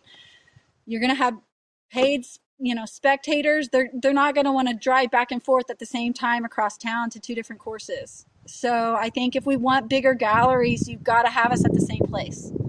And I was That just gonna is- say, and And that might that might be her phone dying. To be to be fair, she told me earlier today that uh, as she was fighting to get her round done, that her phone might be pushing. So that may be the end. What a cliffhanger! Oh my gosh, we're not gonna. We're we're we're never gonna know. Uh, and my next breath or my next question was going to be so let me get this straight. World record holder Jen Allen advocating for a longer course. Oh, go figure. And that's too bad because I do. I if we happen to get her back, that's great. If not, we can. You know, we had her on about three months ago. We'll probably have her on in three or four more months. Knowing Jen, yeah, but, I wanted to talk to her about uh, Ella Hansen throwing mhm. distance and and you know the the battle royale. the battle royale because These two. yeah, Ella said she was just a couple feet shy of 600 feet when she went out to the desert unofficially Yes, because Well, there's no official distance. So, correct. Yeah. well, if, well, congratulations to Jen if we don't get you back. Yeah, and if and if uh, she does, not that she probably is hearing this, if her phone is dead, but if she does uh, contact me or finds a way to get back on with us, uh, we can uh, then continue that thought, but then also then wrap up with her shortly thereafter. So i- until then, like I said, what a cliffhanger, and uh, Hmm. Well, we may to never be know. continued. Here's your job, Terry. Get the and from her and tell us next week. okay, okay, tune in next week, folks. Tune in. I demand you to do so. All right. Uh, yeah, and then you know, we, and we'll talk about it more during the after show. Questions about uh, L LPDGA separate Masters tour. There's a Masters tour going on. That's a Callie McMoran, and where where that is heading and what they're doing. Is it po- is there a possibility of us having uh, exclusively the women having their own tour, different weekends, different courses? Those conversations continually get brought up. Some of them have a ton of merit and teeth and and meat to those conversations. And then reality is that it's it's not there in a lot of ways. So She's Well- gonna she's gonna conclude her thought. The last thing we heard was was and and welcome back. welcome Jen. back, Jen. This is so much warmer in my car. I should have been here a long time ago. It's starting to freeze out there. all good, all good. Uh, Um, so I'm I'm hoping that they will change courses because I don't feel like Tut Hill and Little America are championship courses. I don't Okay. think their courses a world title should be won on. And we have some incredible, talented FPO players that I think should be on the hardest courses, which Okay. They have um, MP 50 and 60 on. Yeah, I, I'm I'm with you. Honestly, the the the top women in FP40 are competing at the Pro Tour events anyway. You might as well put And, them on championship level courses. It's it, yeah, it- I understand that there I- can be some issues with some women and distances and whatnot, but I, I'll, I, I'm going to side with you on this one. Now, the the devil's advocate, the flip side of that, as I was saying, actually, when we lost you, was, you know, some might feel that it it feels a little self serving for the longest thrower in the world to say, "Hey, give us longer courses." I, I'm just, I'll repeat what the internet, you know, because the internet's always right. No, Yeah. it's not. But anyway, so I I guess how do how do you address that? What do you say to that? If someone says to you, "Well, yeah, of course she wants longer courses. Look at where she has the biggest advantage." yeah yeah, that's that's not it at all and that's why i never get into that debate on you know I, sarah and i have now had some great conversations about you know the holes and shortening them and stuff like that um and i usually always have always stayed out of that conversation and battle just because I don't want to be looking like that person who's trying to fight for longer holes. Uh, my fight on that is, and probably because Drew and I have had many conversations, is, and I've watched a ton of golf with my mom. My mom and I would always just sit there and watch ball golf.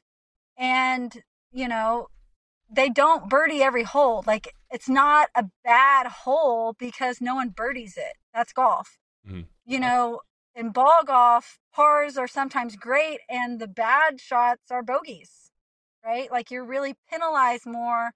It, you're not hitting off the rough and still getting birdies like we do. And so I think I just don't want all of our holes to be softened so much that mm-hmm. like, oh, this is a bad hole because you can't birdie it know that par may be great um and that's okay and and i still like the par 54 and i mean i i enjoy par fours and fives but like i wasn't complaining we grew up with par three you know 54 everything it didn't matter sure. so maybe that's why i feel a little different on that i do completely understand bad holes now distances mm. right so like it's a bad hole if the distance should be a little shorter or a little longer to make it to where it's not an easy par three or a, you know what I mean? Mm-hmm. So that's where I, I understand the bad holes on like distances need to either be shortened just a little bit or lengthened just a little bit.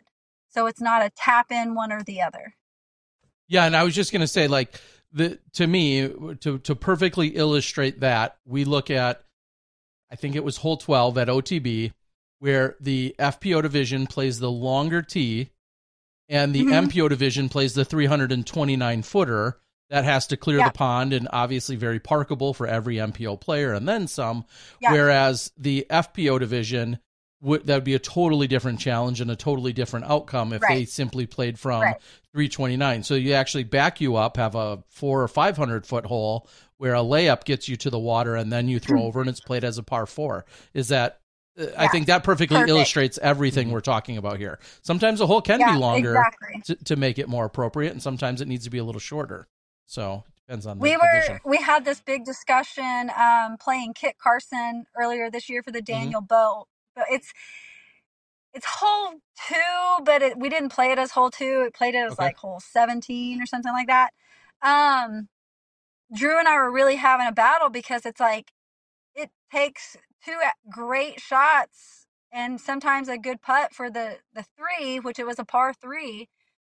Um, so I was like, man, this really should be a par four. This is, you know, feels like almost a birdie getting, you know, the three on it. And a lot of the women all got fours and were okay with it. Mm-hmm. But his battle, and he was the only two, one time, the only two of all the MPO. So I was like, that should be a par four. And he said, no, because the men would all get a tap in birdie. Mm-hmm. Sure. And so that mm-hmm. that was where it was like, okay, either scoot it up a little bit or take it back, um, because it was just a bad distance. So. Yeah, and I'm, I'm just to quickly sidetrack, uh, and this is very much just a side note. Uh, as you're speaking of Drew and Drew Gibson, it's conceivable you could be his mother-in-law at some point. And I just, I, yeah. I, I, I just have to put that out there for the world. I think many people know this, but what?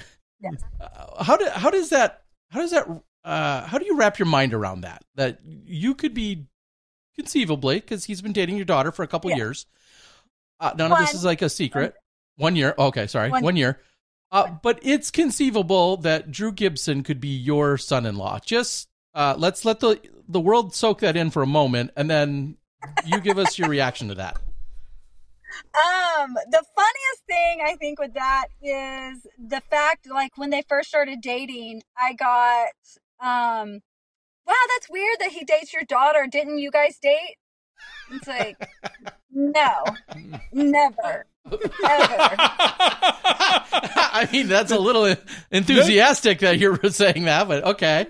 Okay. Yeah. So, so there was, it's fair to say maybe there was some assumptions or confusion by the rest of the world then, by some people, obviously, if they're saying that to you. Yeah. Because people think if a man and a woman go play golf, that they're probably dating. Yeah. So I mean, you guys hung out a lot and and went like you said, you guys were hung in the similar circles. And uh, he had visited in Arizona. He eventually bought his own house in Arizona, so on and so forth.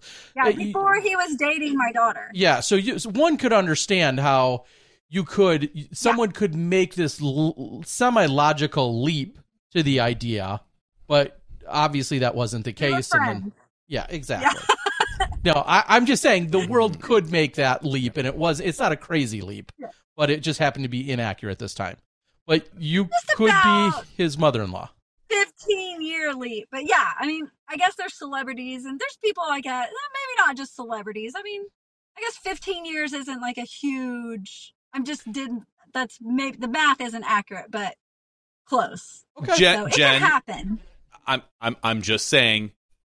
I think you would have no problem dating a 20 young young man. You look good for your age. a age. twenty-something-year-old. That Yes. you are you telling us that's crazy? I don't- I Maybe don't know. Drew's out of the question, but a twenty-something-year-old. Come on. Okay. Drew, I think just turned 27, Okay. and and my birthday's next Sunday. Yes. We got a whole bunch of May birthdays. Like Mhm. very high profile golfers June. have uh June. May birthdays. Well, uh June, oh June. June. Next, June. Oh, is it the first?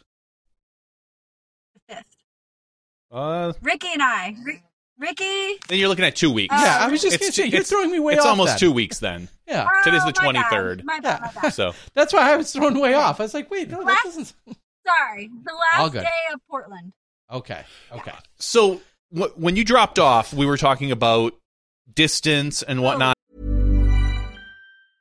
Hiring for your small business? If you're not looking for professionals on LinkedIn, you're looking in the wrong place. That's like looking for your car keys in a fish tank.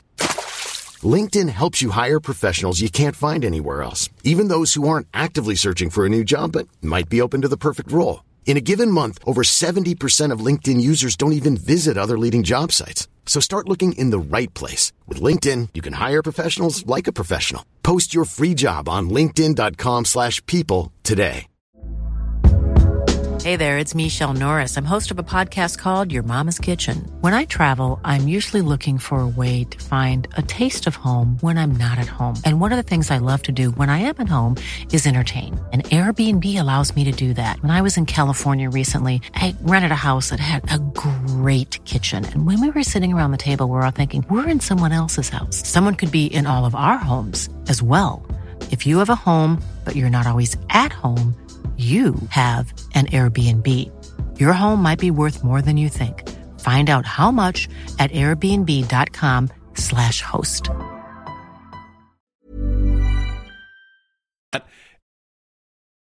Ella Hansen is going out to she went out to the desert through some fairly long drives and unofficially is just shy of 600 feet and we say again we say unofficially because i don't believe there was any sort of competition. It was all just how far can i throw and measurement.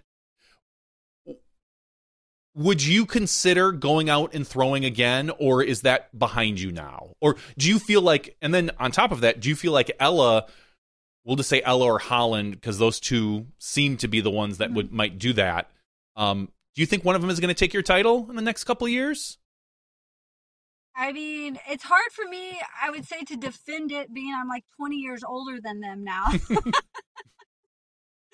but But if you're Ellen I dating a- that no. I'm just kidding. Uh, go on. uh, Ellen and I did have a little bit of a conversation. Um, I will say it was after a drive I outthrew her on. um, but we were we were joking, you know, kind of back and forth about it, and she said she did let me know she was going to try to break it this fall. So I wish her all the best. Um, I wouldn't say like plastic probably hasn't changed much. Like, I mean, I, I think it's fair. Again, I'll defend this like I defend it every year. It was not windy the day that I broke mine. It was windy when the boys did, but mine was on day one. Terry, you were there. no, I wasn't, but we Nope. talked that night. Okay. I wasn't Okay. physically there, but you and I actually talked about it that very night. Um, you and I uh, had a I called you uh, after it was announced, and we had a great chat about it. But yeah, I, I mean, do you care? I guess about about the idea if if it's set because it's you know if, in, in order for it to be an official record and certain people have to care or be there, blah blah blah. blah. Do you care if if she says, "Hey, I'm going to make up a date, October fifteenth." It's going to be in Nevada or in Utah or somewhere, Arizona, somewhere where you know it's it's logical to mm-hmm. have it. It's going to be here. They're inviting ten people. We have an invite for you. You're one of the ten that makes the list uh, and uh, of course, assuming you have the weekend open, do, is that something you're like, yeah, yeah, I'll be there, or or will you Absolutely. just okay, yeah? So you you Yeah, want to be there to to be part, yeah, Yeah, and, And maybe break your own record. broke.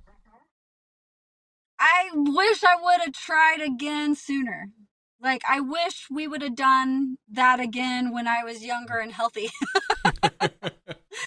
Because I did feel like then I could have broke it. Maybe like I wanted six Um, Mhm. I don't think I can get 600 now. But um yeah, it's it's different out there. Like you had to throw the disc, I feel like kind of totally different. Um and I think doing it just that first time I didn't really have the knowledge or the practice like to do it. I think if I would have done it a couple times like Simon and uh Wiggins, I Mhm. think I would have maybe got a better result. Maybe. Okay. Maybe not. yeah, But that was I broke it on the first throw. Something Yeah. about my first, like the first throws. I broke. one. I, yeah. There's there's something to be said there. Now we just need to put a basket like 650 feet out there, and it, Jen first it's throw, Easier. and then you- I and think then it's easier to have a target. I think it is harder. for I don't like throwing distance competitions. Um, I feel like I don't. I just work an angle better when I have a target and a line. Um, so I, d- I do think distance competitions are hard for that reason. do you throw that much i mean obviously you you might you might release it on a on a different angle but do you throw that much differently in your distance like raw distance competitions did- versus a, a tee shot We sh- we definitely did out there. okay and and I don't know. I mean, you would have to ask David that um, if that's something that changes maybe on location, but out there, like we, you really threw huge, yeah sky annies yeah, huge, and and trying to really get it up there and then let the wind like they were like you the disc has to finish to the right. Um, there's no out of bounds on the sides right? Like at, at worlds competitions and so it was throw it as far up to the left as possible and try to get it to just glide as far right as possible. And that's something you don't practice. And i will say i think after throwing that there and then going to distance competitions at worlds it always screws me up Mhm. because I want to think, okay, this is how I did it, and you can't do that there. yeah because and, and what she's referring to everyone is that at a worlds rarely have they ever been an official distance competition uh, uh, in that you could set a world record they're, They're just long throw. They're essentially a long throw competition that generally will have uh, some kind of boundaries. Some are more have been more forgiving than others, but generally there's been some Yeah. kind of boundaries, OBs left and right that you have to contend with. Whereas a a, a raw WFDF distance competition, you could literally throw in a 360 degree uh, direction, whatever suits you, and, and it gets measured from there. So that's why there's some distance differences. And, you know, it'd be funny to see you throw, I'll just make up a number, 610 at a world's distance competition, Yeah, and you're oh, technically not breaking sure. your own world record in that sense, Right. but it would still be Right. likely the long throw. So, yeah, pretty pretty crazy um, to to see these throwers specifically. Holyn and Ella are the two that, like Yeah. as we just said, are kind of the front runners to challenge you. And uh, and like you said, you have a few years of experience on them, but uh, it, Yeah. it's something that I, I like think they're both excited about. I like yeah. that. Yeah, Yeah, You're, some and more experience. of course, I don't want them to break it. You know, that's something I'd love to have forever. But I mean, a seven year stretch on it's pretty good. I think. I think So that feels. If, if it gets broken, it's what? I was gonna say, I, I, I think it feels appropriate. Like a, a distance record something like that should be broken every so often, every five or ten years. I mean, athletes get stronger, they get better, the disc technology improves. Right. I, I'm really, it's really sad that the MPO one was broken the way it Yeah. was because it's almost impossible at this point now to ever truly break that. Yeah. Right. And, and so the FPO one feels like a much better distance record that we'll have. And and someone on the board has even said like, you know, talking about different things. And I said you could maybe have it have different records based on different Yeah. wind speeds. You know, hey, I broke it from zero Yeah. to twenty or zero to ten, and when I threw it, it was you know you have an official out there letting you know like I have the record from thirty miles per hour up or whatever that might be. It's it would be different, difficult and different, but I, I miss distance competitions, and they just Yeah. it's like they're gone suddenly. Like they fly right by you. Yeah, because of that. Because they they didn't feel like Mhm. you know the men's could ever get broken again and and Wiggins family is the one that always kind of put them on. Ella thought Innova put them on. I'm like, no, Innova just has a lot of players that always tried to break them. Yeah. so, um, yeah, I they I mean the big talk there for a long time was indoor outdoor. Um, but I I will publicly defend again since we're on the subject that people have zero knowledge and clue how difficult it was for those boys to, to throw those shots. Mhm. Like I didn't even throw the last day. It was that windy. Double G barely could get it over 400 right? And so like the wind was just sucking them straight to the ground. throwing a tailwind. You don't typically get like this great, you know, it's just it's really difficult to throw in the wind. And so they they just Simon and them got just a couple of throws off. I would say you get five throw five throws, three runs. I don't even remember if they took all 15 shots but out of maybe like the hundred shots that all the guys threw, four of them went far. You know, I mean, it Mhm. just it wasn't. It's it's just because it's windy. It was not easy. Like they literally had to get the exact perfect angle to carry instead of smash or rise. So Yeah. it's it's not as easy as people think. Like, oh, I can throw far in a tornado too. Well, then no, you can't. No, no. There, there's there there is obviously an element, uh, an in- insane element of skill and knowledge and background Yes. and experience, and a, a a degree of luck to some degree to Yeah.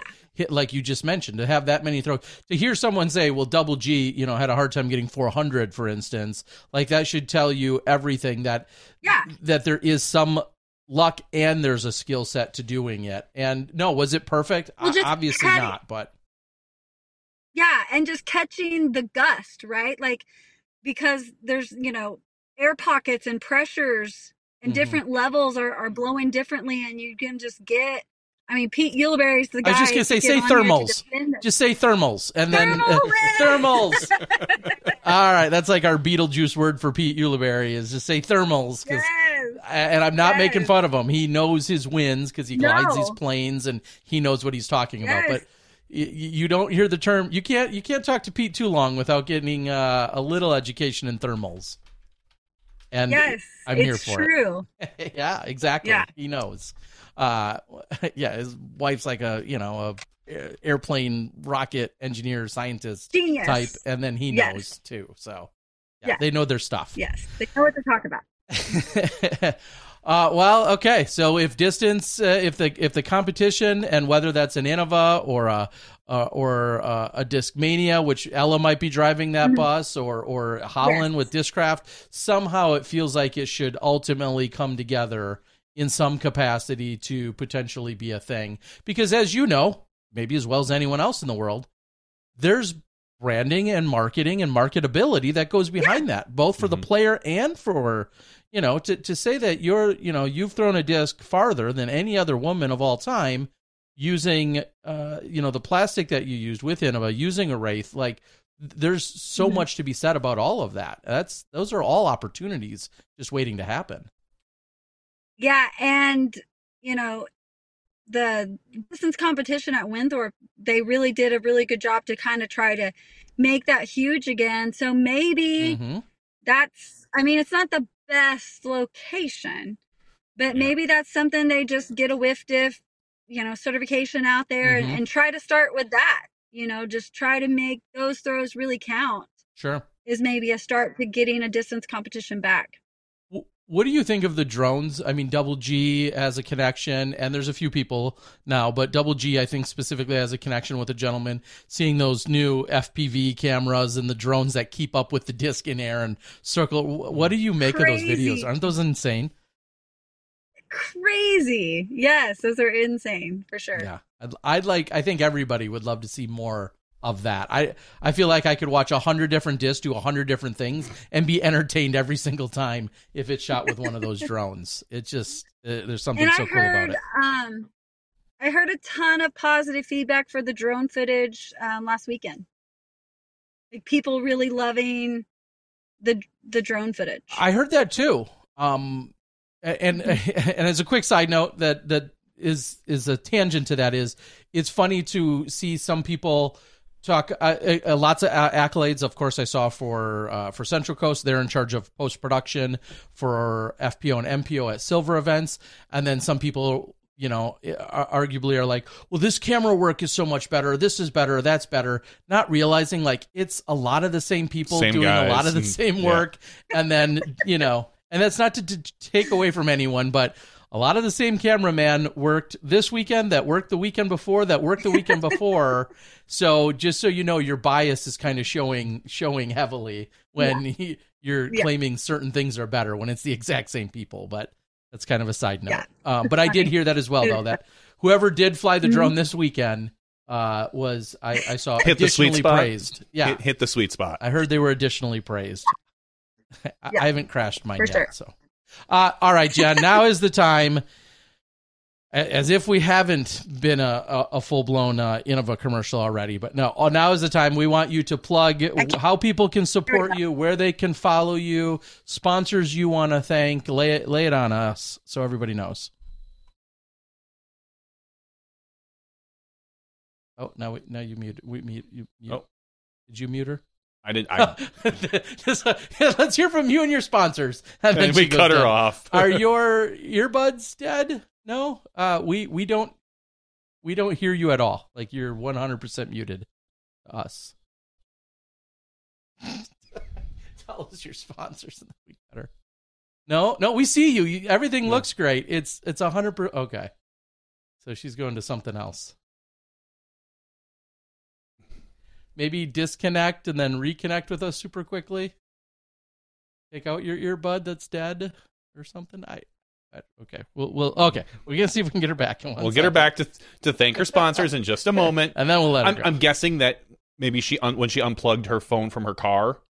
yeah. Then it connected maybe Bluetooth to something else or this or that. We'll mm-hmm. we'll get her. We'll get her back for her thank yous. I promise. It didn't. Oh, here we go. It's just like the oh. timing was- was My car connected. Exactly. Yeah, that's what I just said. I'm like, I'm guessing the car connection happened. So go ahead and give your thank yous to all your sponsors and let people know where they can find you and support you and listen to you, all those other great things. Well, you can listen to me on the PDJ podcast. Mhm. Ah. So the PDJ radio, that's fun.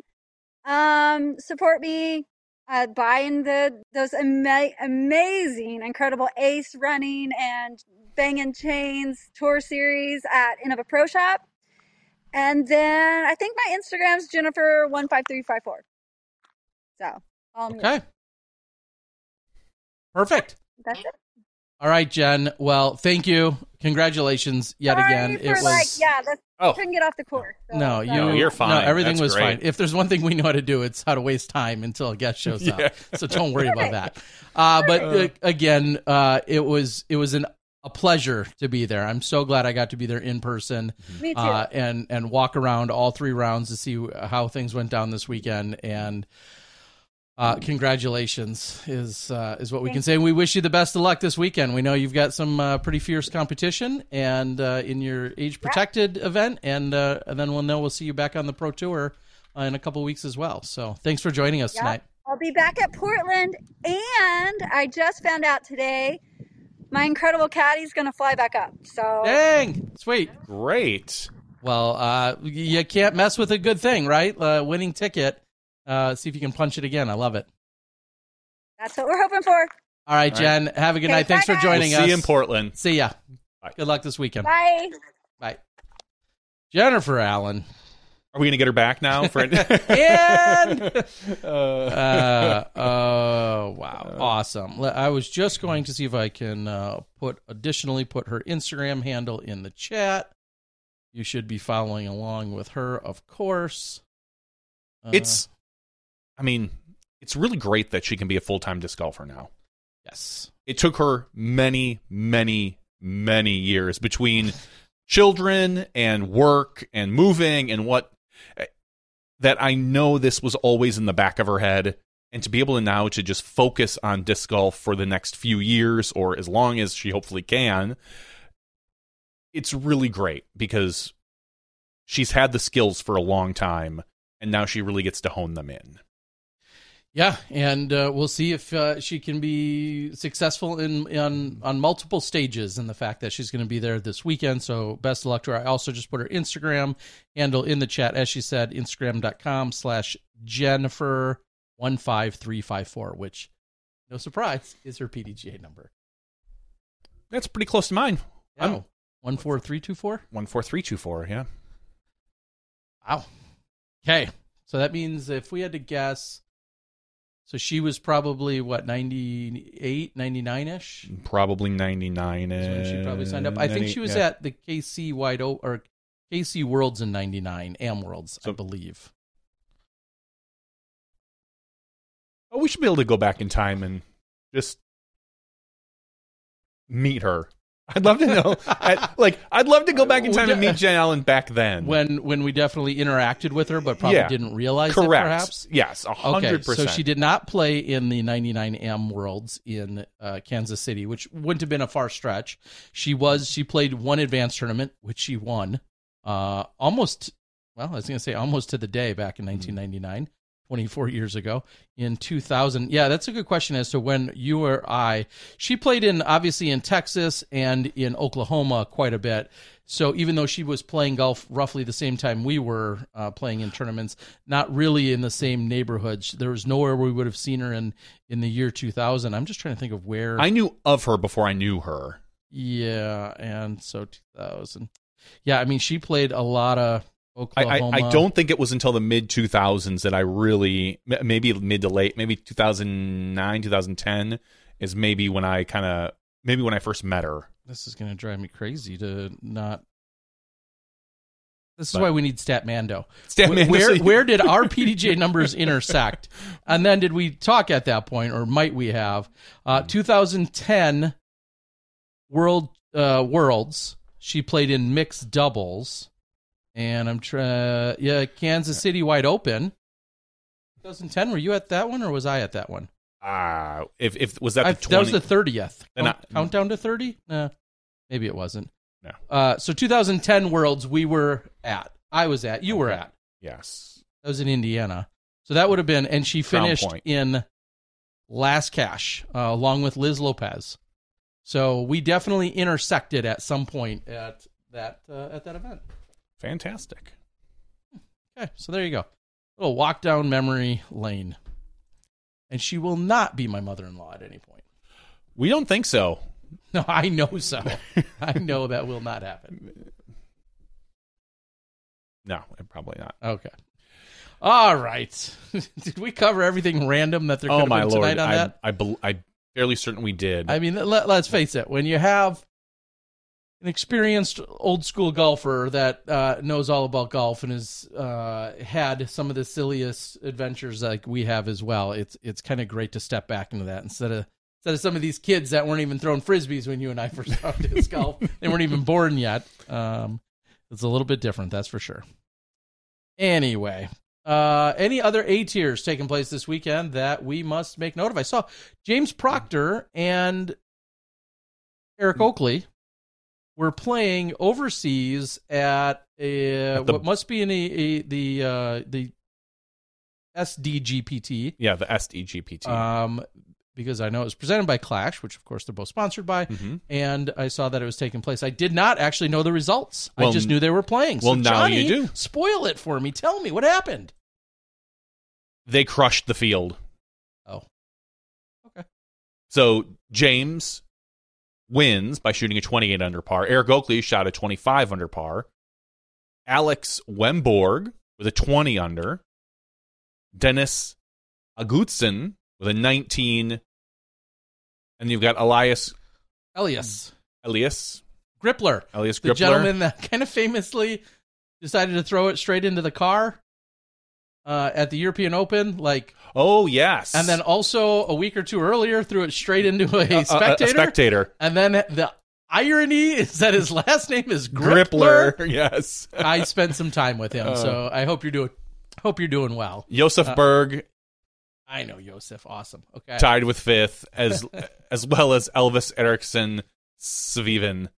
Uh, those Okay. are all tied for fifth. But yes, they went over to support Clash and play in that event. Get get an early start to the European swing. I don't know if I don't know how long they're going to be there. If they're going to play more of the European events or if they're coming back. click on one of their names. ah, that's too I easy, know it's a- Terry. I know it's a There's whole three- click away, Two, two clicks away. Two clicks away. And what Uh, else do they? No, have they're coming. up? They're clearly they're coming, coming back. back. All right. It makes sense because yeah, actually, I, I actually did know Proctor was coming back for the Portland. I I did see that, but congratulations to them on on winning uh, over there. Uh, the FPO for that particular event, Sophie Bjorlike. I'm gonna go Bjorlike. Sophie Bjorlike wins. That's all I'm going with, Terry, because anything else I'm going to demolish. Uh, but the other big event over in Europe was the EPT2, the Belgian Open 2023, powered by Prodigy. This is the second stop on the EPT, which is the European Pro Tour. No relation to the Disc Golf Pro Tour. Winning this one was Timu, you know that last name? Uh, Talkinen. I would give you credit for that. Thank you. Uh, tied for second was, and he won by six strokes over Ville Hoakis and Rasmus. Oh, God. Really? Rasmus. Ra- Rasmus, Rasmus S. Congratulations. There's too many K's and an LP. Uh, I'm I'm sorry, Rasmus. Yeah, you're getting that's You got all, it. That's all you're getting. Um, over on the FPO side, Terry. Elaine. Uh, uh, is that a, a Nali? Uh, uh, we saw her at the. I saw her uh, perform really well at the the live event that was just a few weeks ago over there on the tour, and uh, she was also on the lead card, and I, I believe it was the lead card, maybe the feature card. Uh, or- Feature, I believe. Uh, during the European Open, uh, the taller woman with the pink hair, and I that all of that to tell you I don't know how to pronounce her name. Cool. Uh, uh, an, Annalie? Anali? We should probably learn that one because I think we're going to see more of her. I believe so, And too. then Laura Posh uh, finishing in third. So congratulations to the EPT. Remember, if you want to watch the EPT live, you can go to Disc Golf Stream. Um, we gave away at Skip Base. We gave away a subscription to to Disc Golf Stream. Terry and I have subscriptions to Disc Golf Stream. If you like live disc golf and you can't get enough of it, you've got the Pro Tour, but we've also got Disc Golf Stream. And you know what? Maybe maybe you're a night owl Mm-hmm. and you want to watch disc golf at two in the morning when the FPO play. That's a good time to do it. Terry's a night owl. I No- am. Nothing better than putting on uh, putting on some. Yeah, because if I want disc golf 24 hours a day, it's there for me now. It's it is there for you. All right, uh, the Auburn Open out of Auburn, California. Matt Bell wins second place. Greg Barsby in MPO, and there's only one FPO that was Kelly Schneider. Congratulations! Shasta Chris, shout out MP40 champion there. and we're going to move over to the 32nd Capital of Texas Open in MPO. Mason Ford wins that. He's still at home, I believe, with Val, kind of staying local. Rumor has it they'll be come- Turn returning of the Val. return of the Val at DDO. Yes. So that we should be seeing them at DDO. Hopefully everything's healing up really well. So Mason Ford over Blake Whitehead. And then down in FP oh, there was no FPO. So never mind. We're not gonna not gonna talk about them masters. They don't matter. Right? Mm, wait, who's who is the champ? I Yeah, let's you. list the champ. Oh fine. Michael Infante. Michael Infante. Fine, Terry, you can do it. I will let you. I know there's there's one Masters champ I got to call out here coming up. Keep going. No, yeah, go ahead with that. All right, we're gonna do the we're gonna there's a lot of A tiers. Jeez. we're- there, it's a busy weekend. Lake it. Marshall Open. Prodigy presents it over in Montrose, Virginia. Braden Sides wins this one on the MPO and on the FPO side. Natalie Ryan continues her dominance in the A tiers. So congratulations to Natalie. I know Natalie they just dropped a tour series disc for Natalie. So if you want to go out and support Natalie, by all means, go ahead on Neptune discs. The We'll go right down to the Lincoln Flying Disc presents the 32nd annual Star City Shootout, sponsored by Dynamic Disc. Another mouthful. Not going to repeat it again. MPO, Aaron Hyaib. I don't know if that's right. I'm guessing Uh, Hebe. I'm going to go. That's just a guess, though. I'm just going Hyaib. just, I'm just going to make up an accent for it. Way to go, Aaron Hyaib. uh, beating Logan Harpool. MP40 champ. I already know it. You you go with the FPO. All right, FPO champ is Emma Arp. Congratulations, Emma. And the MP40 champ, Terry. Take it away. Eric McCabe. And I did was, see an Instagram. I was excited because I had talked to Eric as he was uh, actually en route uh, to the event, talking about how trying to make sure he's got plenty of points because he would like to play in the uh, the Pro Masters Worlds next year, and so he wants to make sure that Mm-hmm. he's all qualified up. And he said he had really low expectations uh, going into a weekend like this, and he just wants to go play, make sure he's um, you know getting some good And he reps won. in, and then he uh, wins. So yeah, that works. That uh, guy's good. yeah, he is. Still. Yeah. So congrats to uh, EMAC. And I, I know EMAC was probably grinning from ear to ear because as I made the call during the MPO round this weekend, well, Philo and Ian were talking about they weren't too familiar with Carter. And I'm not going to claim that I know everything about Carter, except that I have seen a number of his Instagrams throughout the last couple of years. And it feels like every he doesn't time I look see him, 15. well, that he he is he has matured significantly in the last couple of Mhm. years, and he what I've seen from his Instagram and some of his posts throughout the years have been about him challenging or or challenging himself or whatever with putters and watching him throw like 400 plus with putters like almost disgustingly easily. And so uh, that's what I had chimed in with at one point this weekend when Ian and Philo were discussing uh, if they what they knew about him, and and that followed up by saying EMAC had talked him up years ago to me uh, when we had a conversation, and I just I very much remember the name. So to see him break out, and obviously he's good and he's played well and he's very talented, but the fact that he went out shoots the course record, 12 under. throws himself way up into the uh, you know that much higher up into the cash on that final round. Nothing but congrats uh, to him, and uh, obviously putting his own name that much more out there. Another future star. Yeah. All right. So plenty of action. This just requires a yes or no, Johnny. Mm, What do you think the answer is before I ask it? I won't change the question Oh, God. I, because I, could, but I you won't. could. I think the answer is no. All right. The question was, did you win your tournament this weekend? the answer is clearly no. uh, All right. real quick, I'll, I'll, I'll sum up my weekend. I played over at the Zobel Open, which is in Green Lake County, Wisconsin. It's a great course.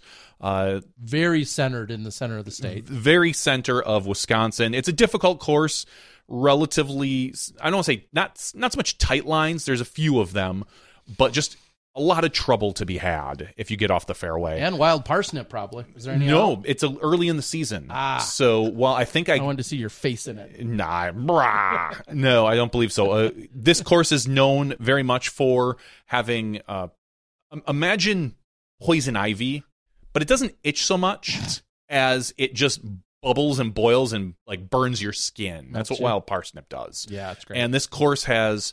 There's one area of the course which is like all the course, basically that has it. And thankfully, we were early enough in the season where there were no mosquitoes and no wild parsnip, which was fantastic. that sounds I believe my first round I shot like a 950 ish rated round, and I never looked at the second round. It was so good, Mm. which I believe was probably up closer, the leaderboard. probably- Aaron style. probably closer to an 850 rated round. I started out on a par five with a very ugly six as I hit the first available. Um, You would know the hole, Terry. It's the L-shaped hole. You go Yeah, hole straight ahead. nine. Hole nine. I clipped. I've heard of it. I barely clipped a tree on the right and kicked way left, and from there. Yeah, you gotta get around that corner or get. Oh no! It, but it was the first tree on the Uh, right. oh, okay. So yeah. I I'm- wasn't that's what I'm even. saying. You got to get. you got to the get corner. I needed to get another 180 feet from where I ended up, and that just really Uh, set my nine will get you. that really set my round off uh, pretty well. And I think I think I honestly just ran out of steam Yeah. towards the end. My putting, which first round I didn't miss. I think I missed one putt inside the circle. Second round, I was just dinking doinking. I airballed two, I think, under two 15 footers. Just airballed them. Hit the comebacks, but walked up and just I sat there, focused on it, and just airballed it. I don't know what happened. One stuck to my hand, but one either way. It was ugly. It was second round ugly, Terry. All right. And that's so all the we need answer to talk again is about. no. That- you didn't win. I did not win. Okay. And I, yeah, I didn't. Ex- right, I didn't we'll move on. expect to. All right. Uh, I think that covers most of what Mhm. we saw in terms of actual legitimate news or and or information. Uh, you, you briefly touched on it. Anything that's crazy out of the ordinary for this weekend's Cascade Challenge? The I don't know really Cascade anything Challenge? about it other than it's up in Washington. Uh, Johnny nor I are working the event, and uh, so not to say we entirely check out, but it's it's a little easier, at least for me, to mentally take a little bit of a break. It has been quite a few weekends now consecutively of either mostly live with a weekend of post in there back in uh, South Carolina a few weeks ago. So to mentally check out just a little bit from some of the action, I am I'm good with that. But best of luck to the event organizers, to all of the staff and the crew, uh, both live along with the post production crew, Central Coast. It's a silver event, so it'll be in a sense a lot like what we just saw from Beaver State It's in terms of what's happening, Going to be identical. things on the ground and and whatnot. So best of luck to everybody out there. The only other news we have is PDGA related, and that is the nominations for the 2022 Bob West Memorial Sportsman Award are due in on June 9th. So if you have someone you'd like to nominate for the Bob West Memorial Sportsmanship Award, go to the PDGA and nominate that person. Good call. That's about it, Ter. All right. That uh, sounds good. Oh, pipe. I didn't know the, the conspiracy. Well, I'm looking at some of the new approved discs and then just quickly scanning through a few of the names, seeing uh, new disc approved, the conspiracy or conspiracy from Pie Pan Discs. Uh, and then also right below that, uh, another PDGA news. It looks like they're hiring uh, software engineer, front end remote, And a uh, back end remote. back end remote. Uh, So they got both ends. yeah, front and back ends. That's right. So if, if you want to work in disc golf and you happen to be probably an engineer, a programmer of some sort, reach out to the PDGA. Uh, speaking of which, and this is maybe for later, but I saw uh, Teo Pazzi this weekend, and uh, that was an incredible blast from the past, which we'll talk about more in the after show. But, I hope you uh, said hi from me. uh, just yeah, just the fact that we are there's a lot of PDGA disc golf where we are at this stage, thanks to people like Teo Pazzi, uh, who i- unless you're old school, He was- won't be a name that you'd recognize, and um, it, it was One of the very good to see him. first PDGA IT people. yeah, and just uh, yeah, helping with live scoring and bringing so much uh, in front of everybody that we all now completely have forgotten about and take for granted uh, because of where we're at. But people like him uh, helped get us to where we are. All right, let's close it out. It is uh, been SmashBoxx TV podcast 456. It's great to hear from Jen Allen. We wish her the best of luck this weekend as the Tim Selinske U.S. Championship will be taking place. And uh, also, well, the Washington event takes place, the silver event taking place uh, up there. Um, best of luck to all competitors. Next week, it sounds like we'll have some great options of people to talk to one way or another uh, in terms of some champions or some solid performers and finishers. For Jen Allen, along with Johnny V, I'm Terry Miller, the disc golf guy. Join us in the after show. Stuff might get a little bit silly, or it'll be super calm. We'll see. Either way, we'll see you then when you step inside the SmashBoxx. Thank you to our $2 and above patrons. Your name is listed below in the credits. If you are interested in being listed as a producer in the SmashBoxx TV credits and supporting this and other fine podcasts, please visit patreon.com slash smashboxxtv.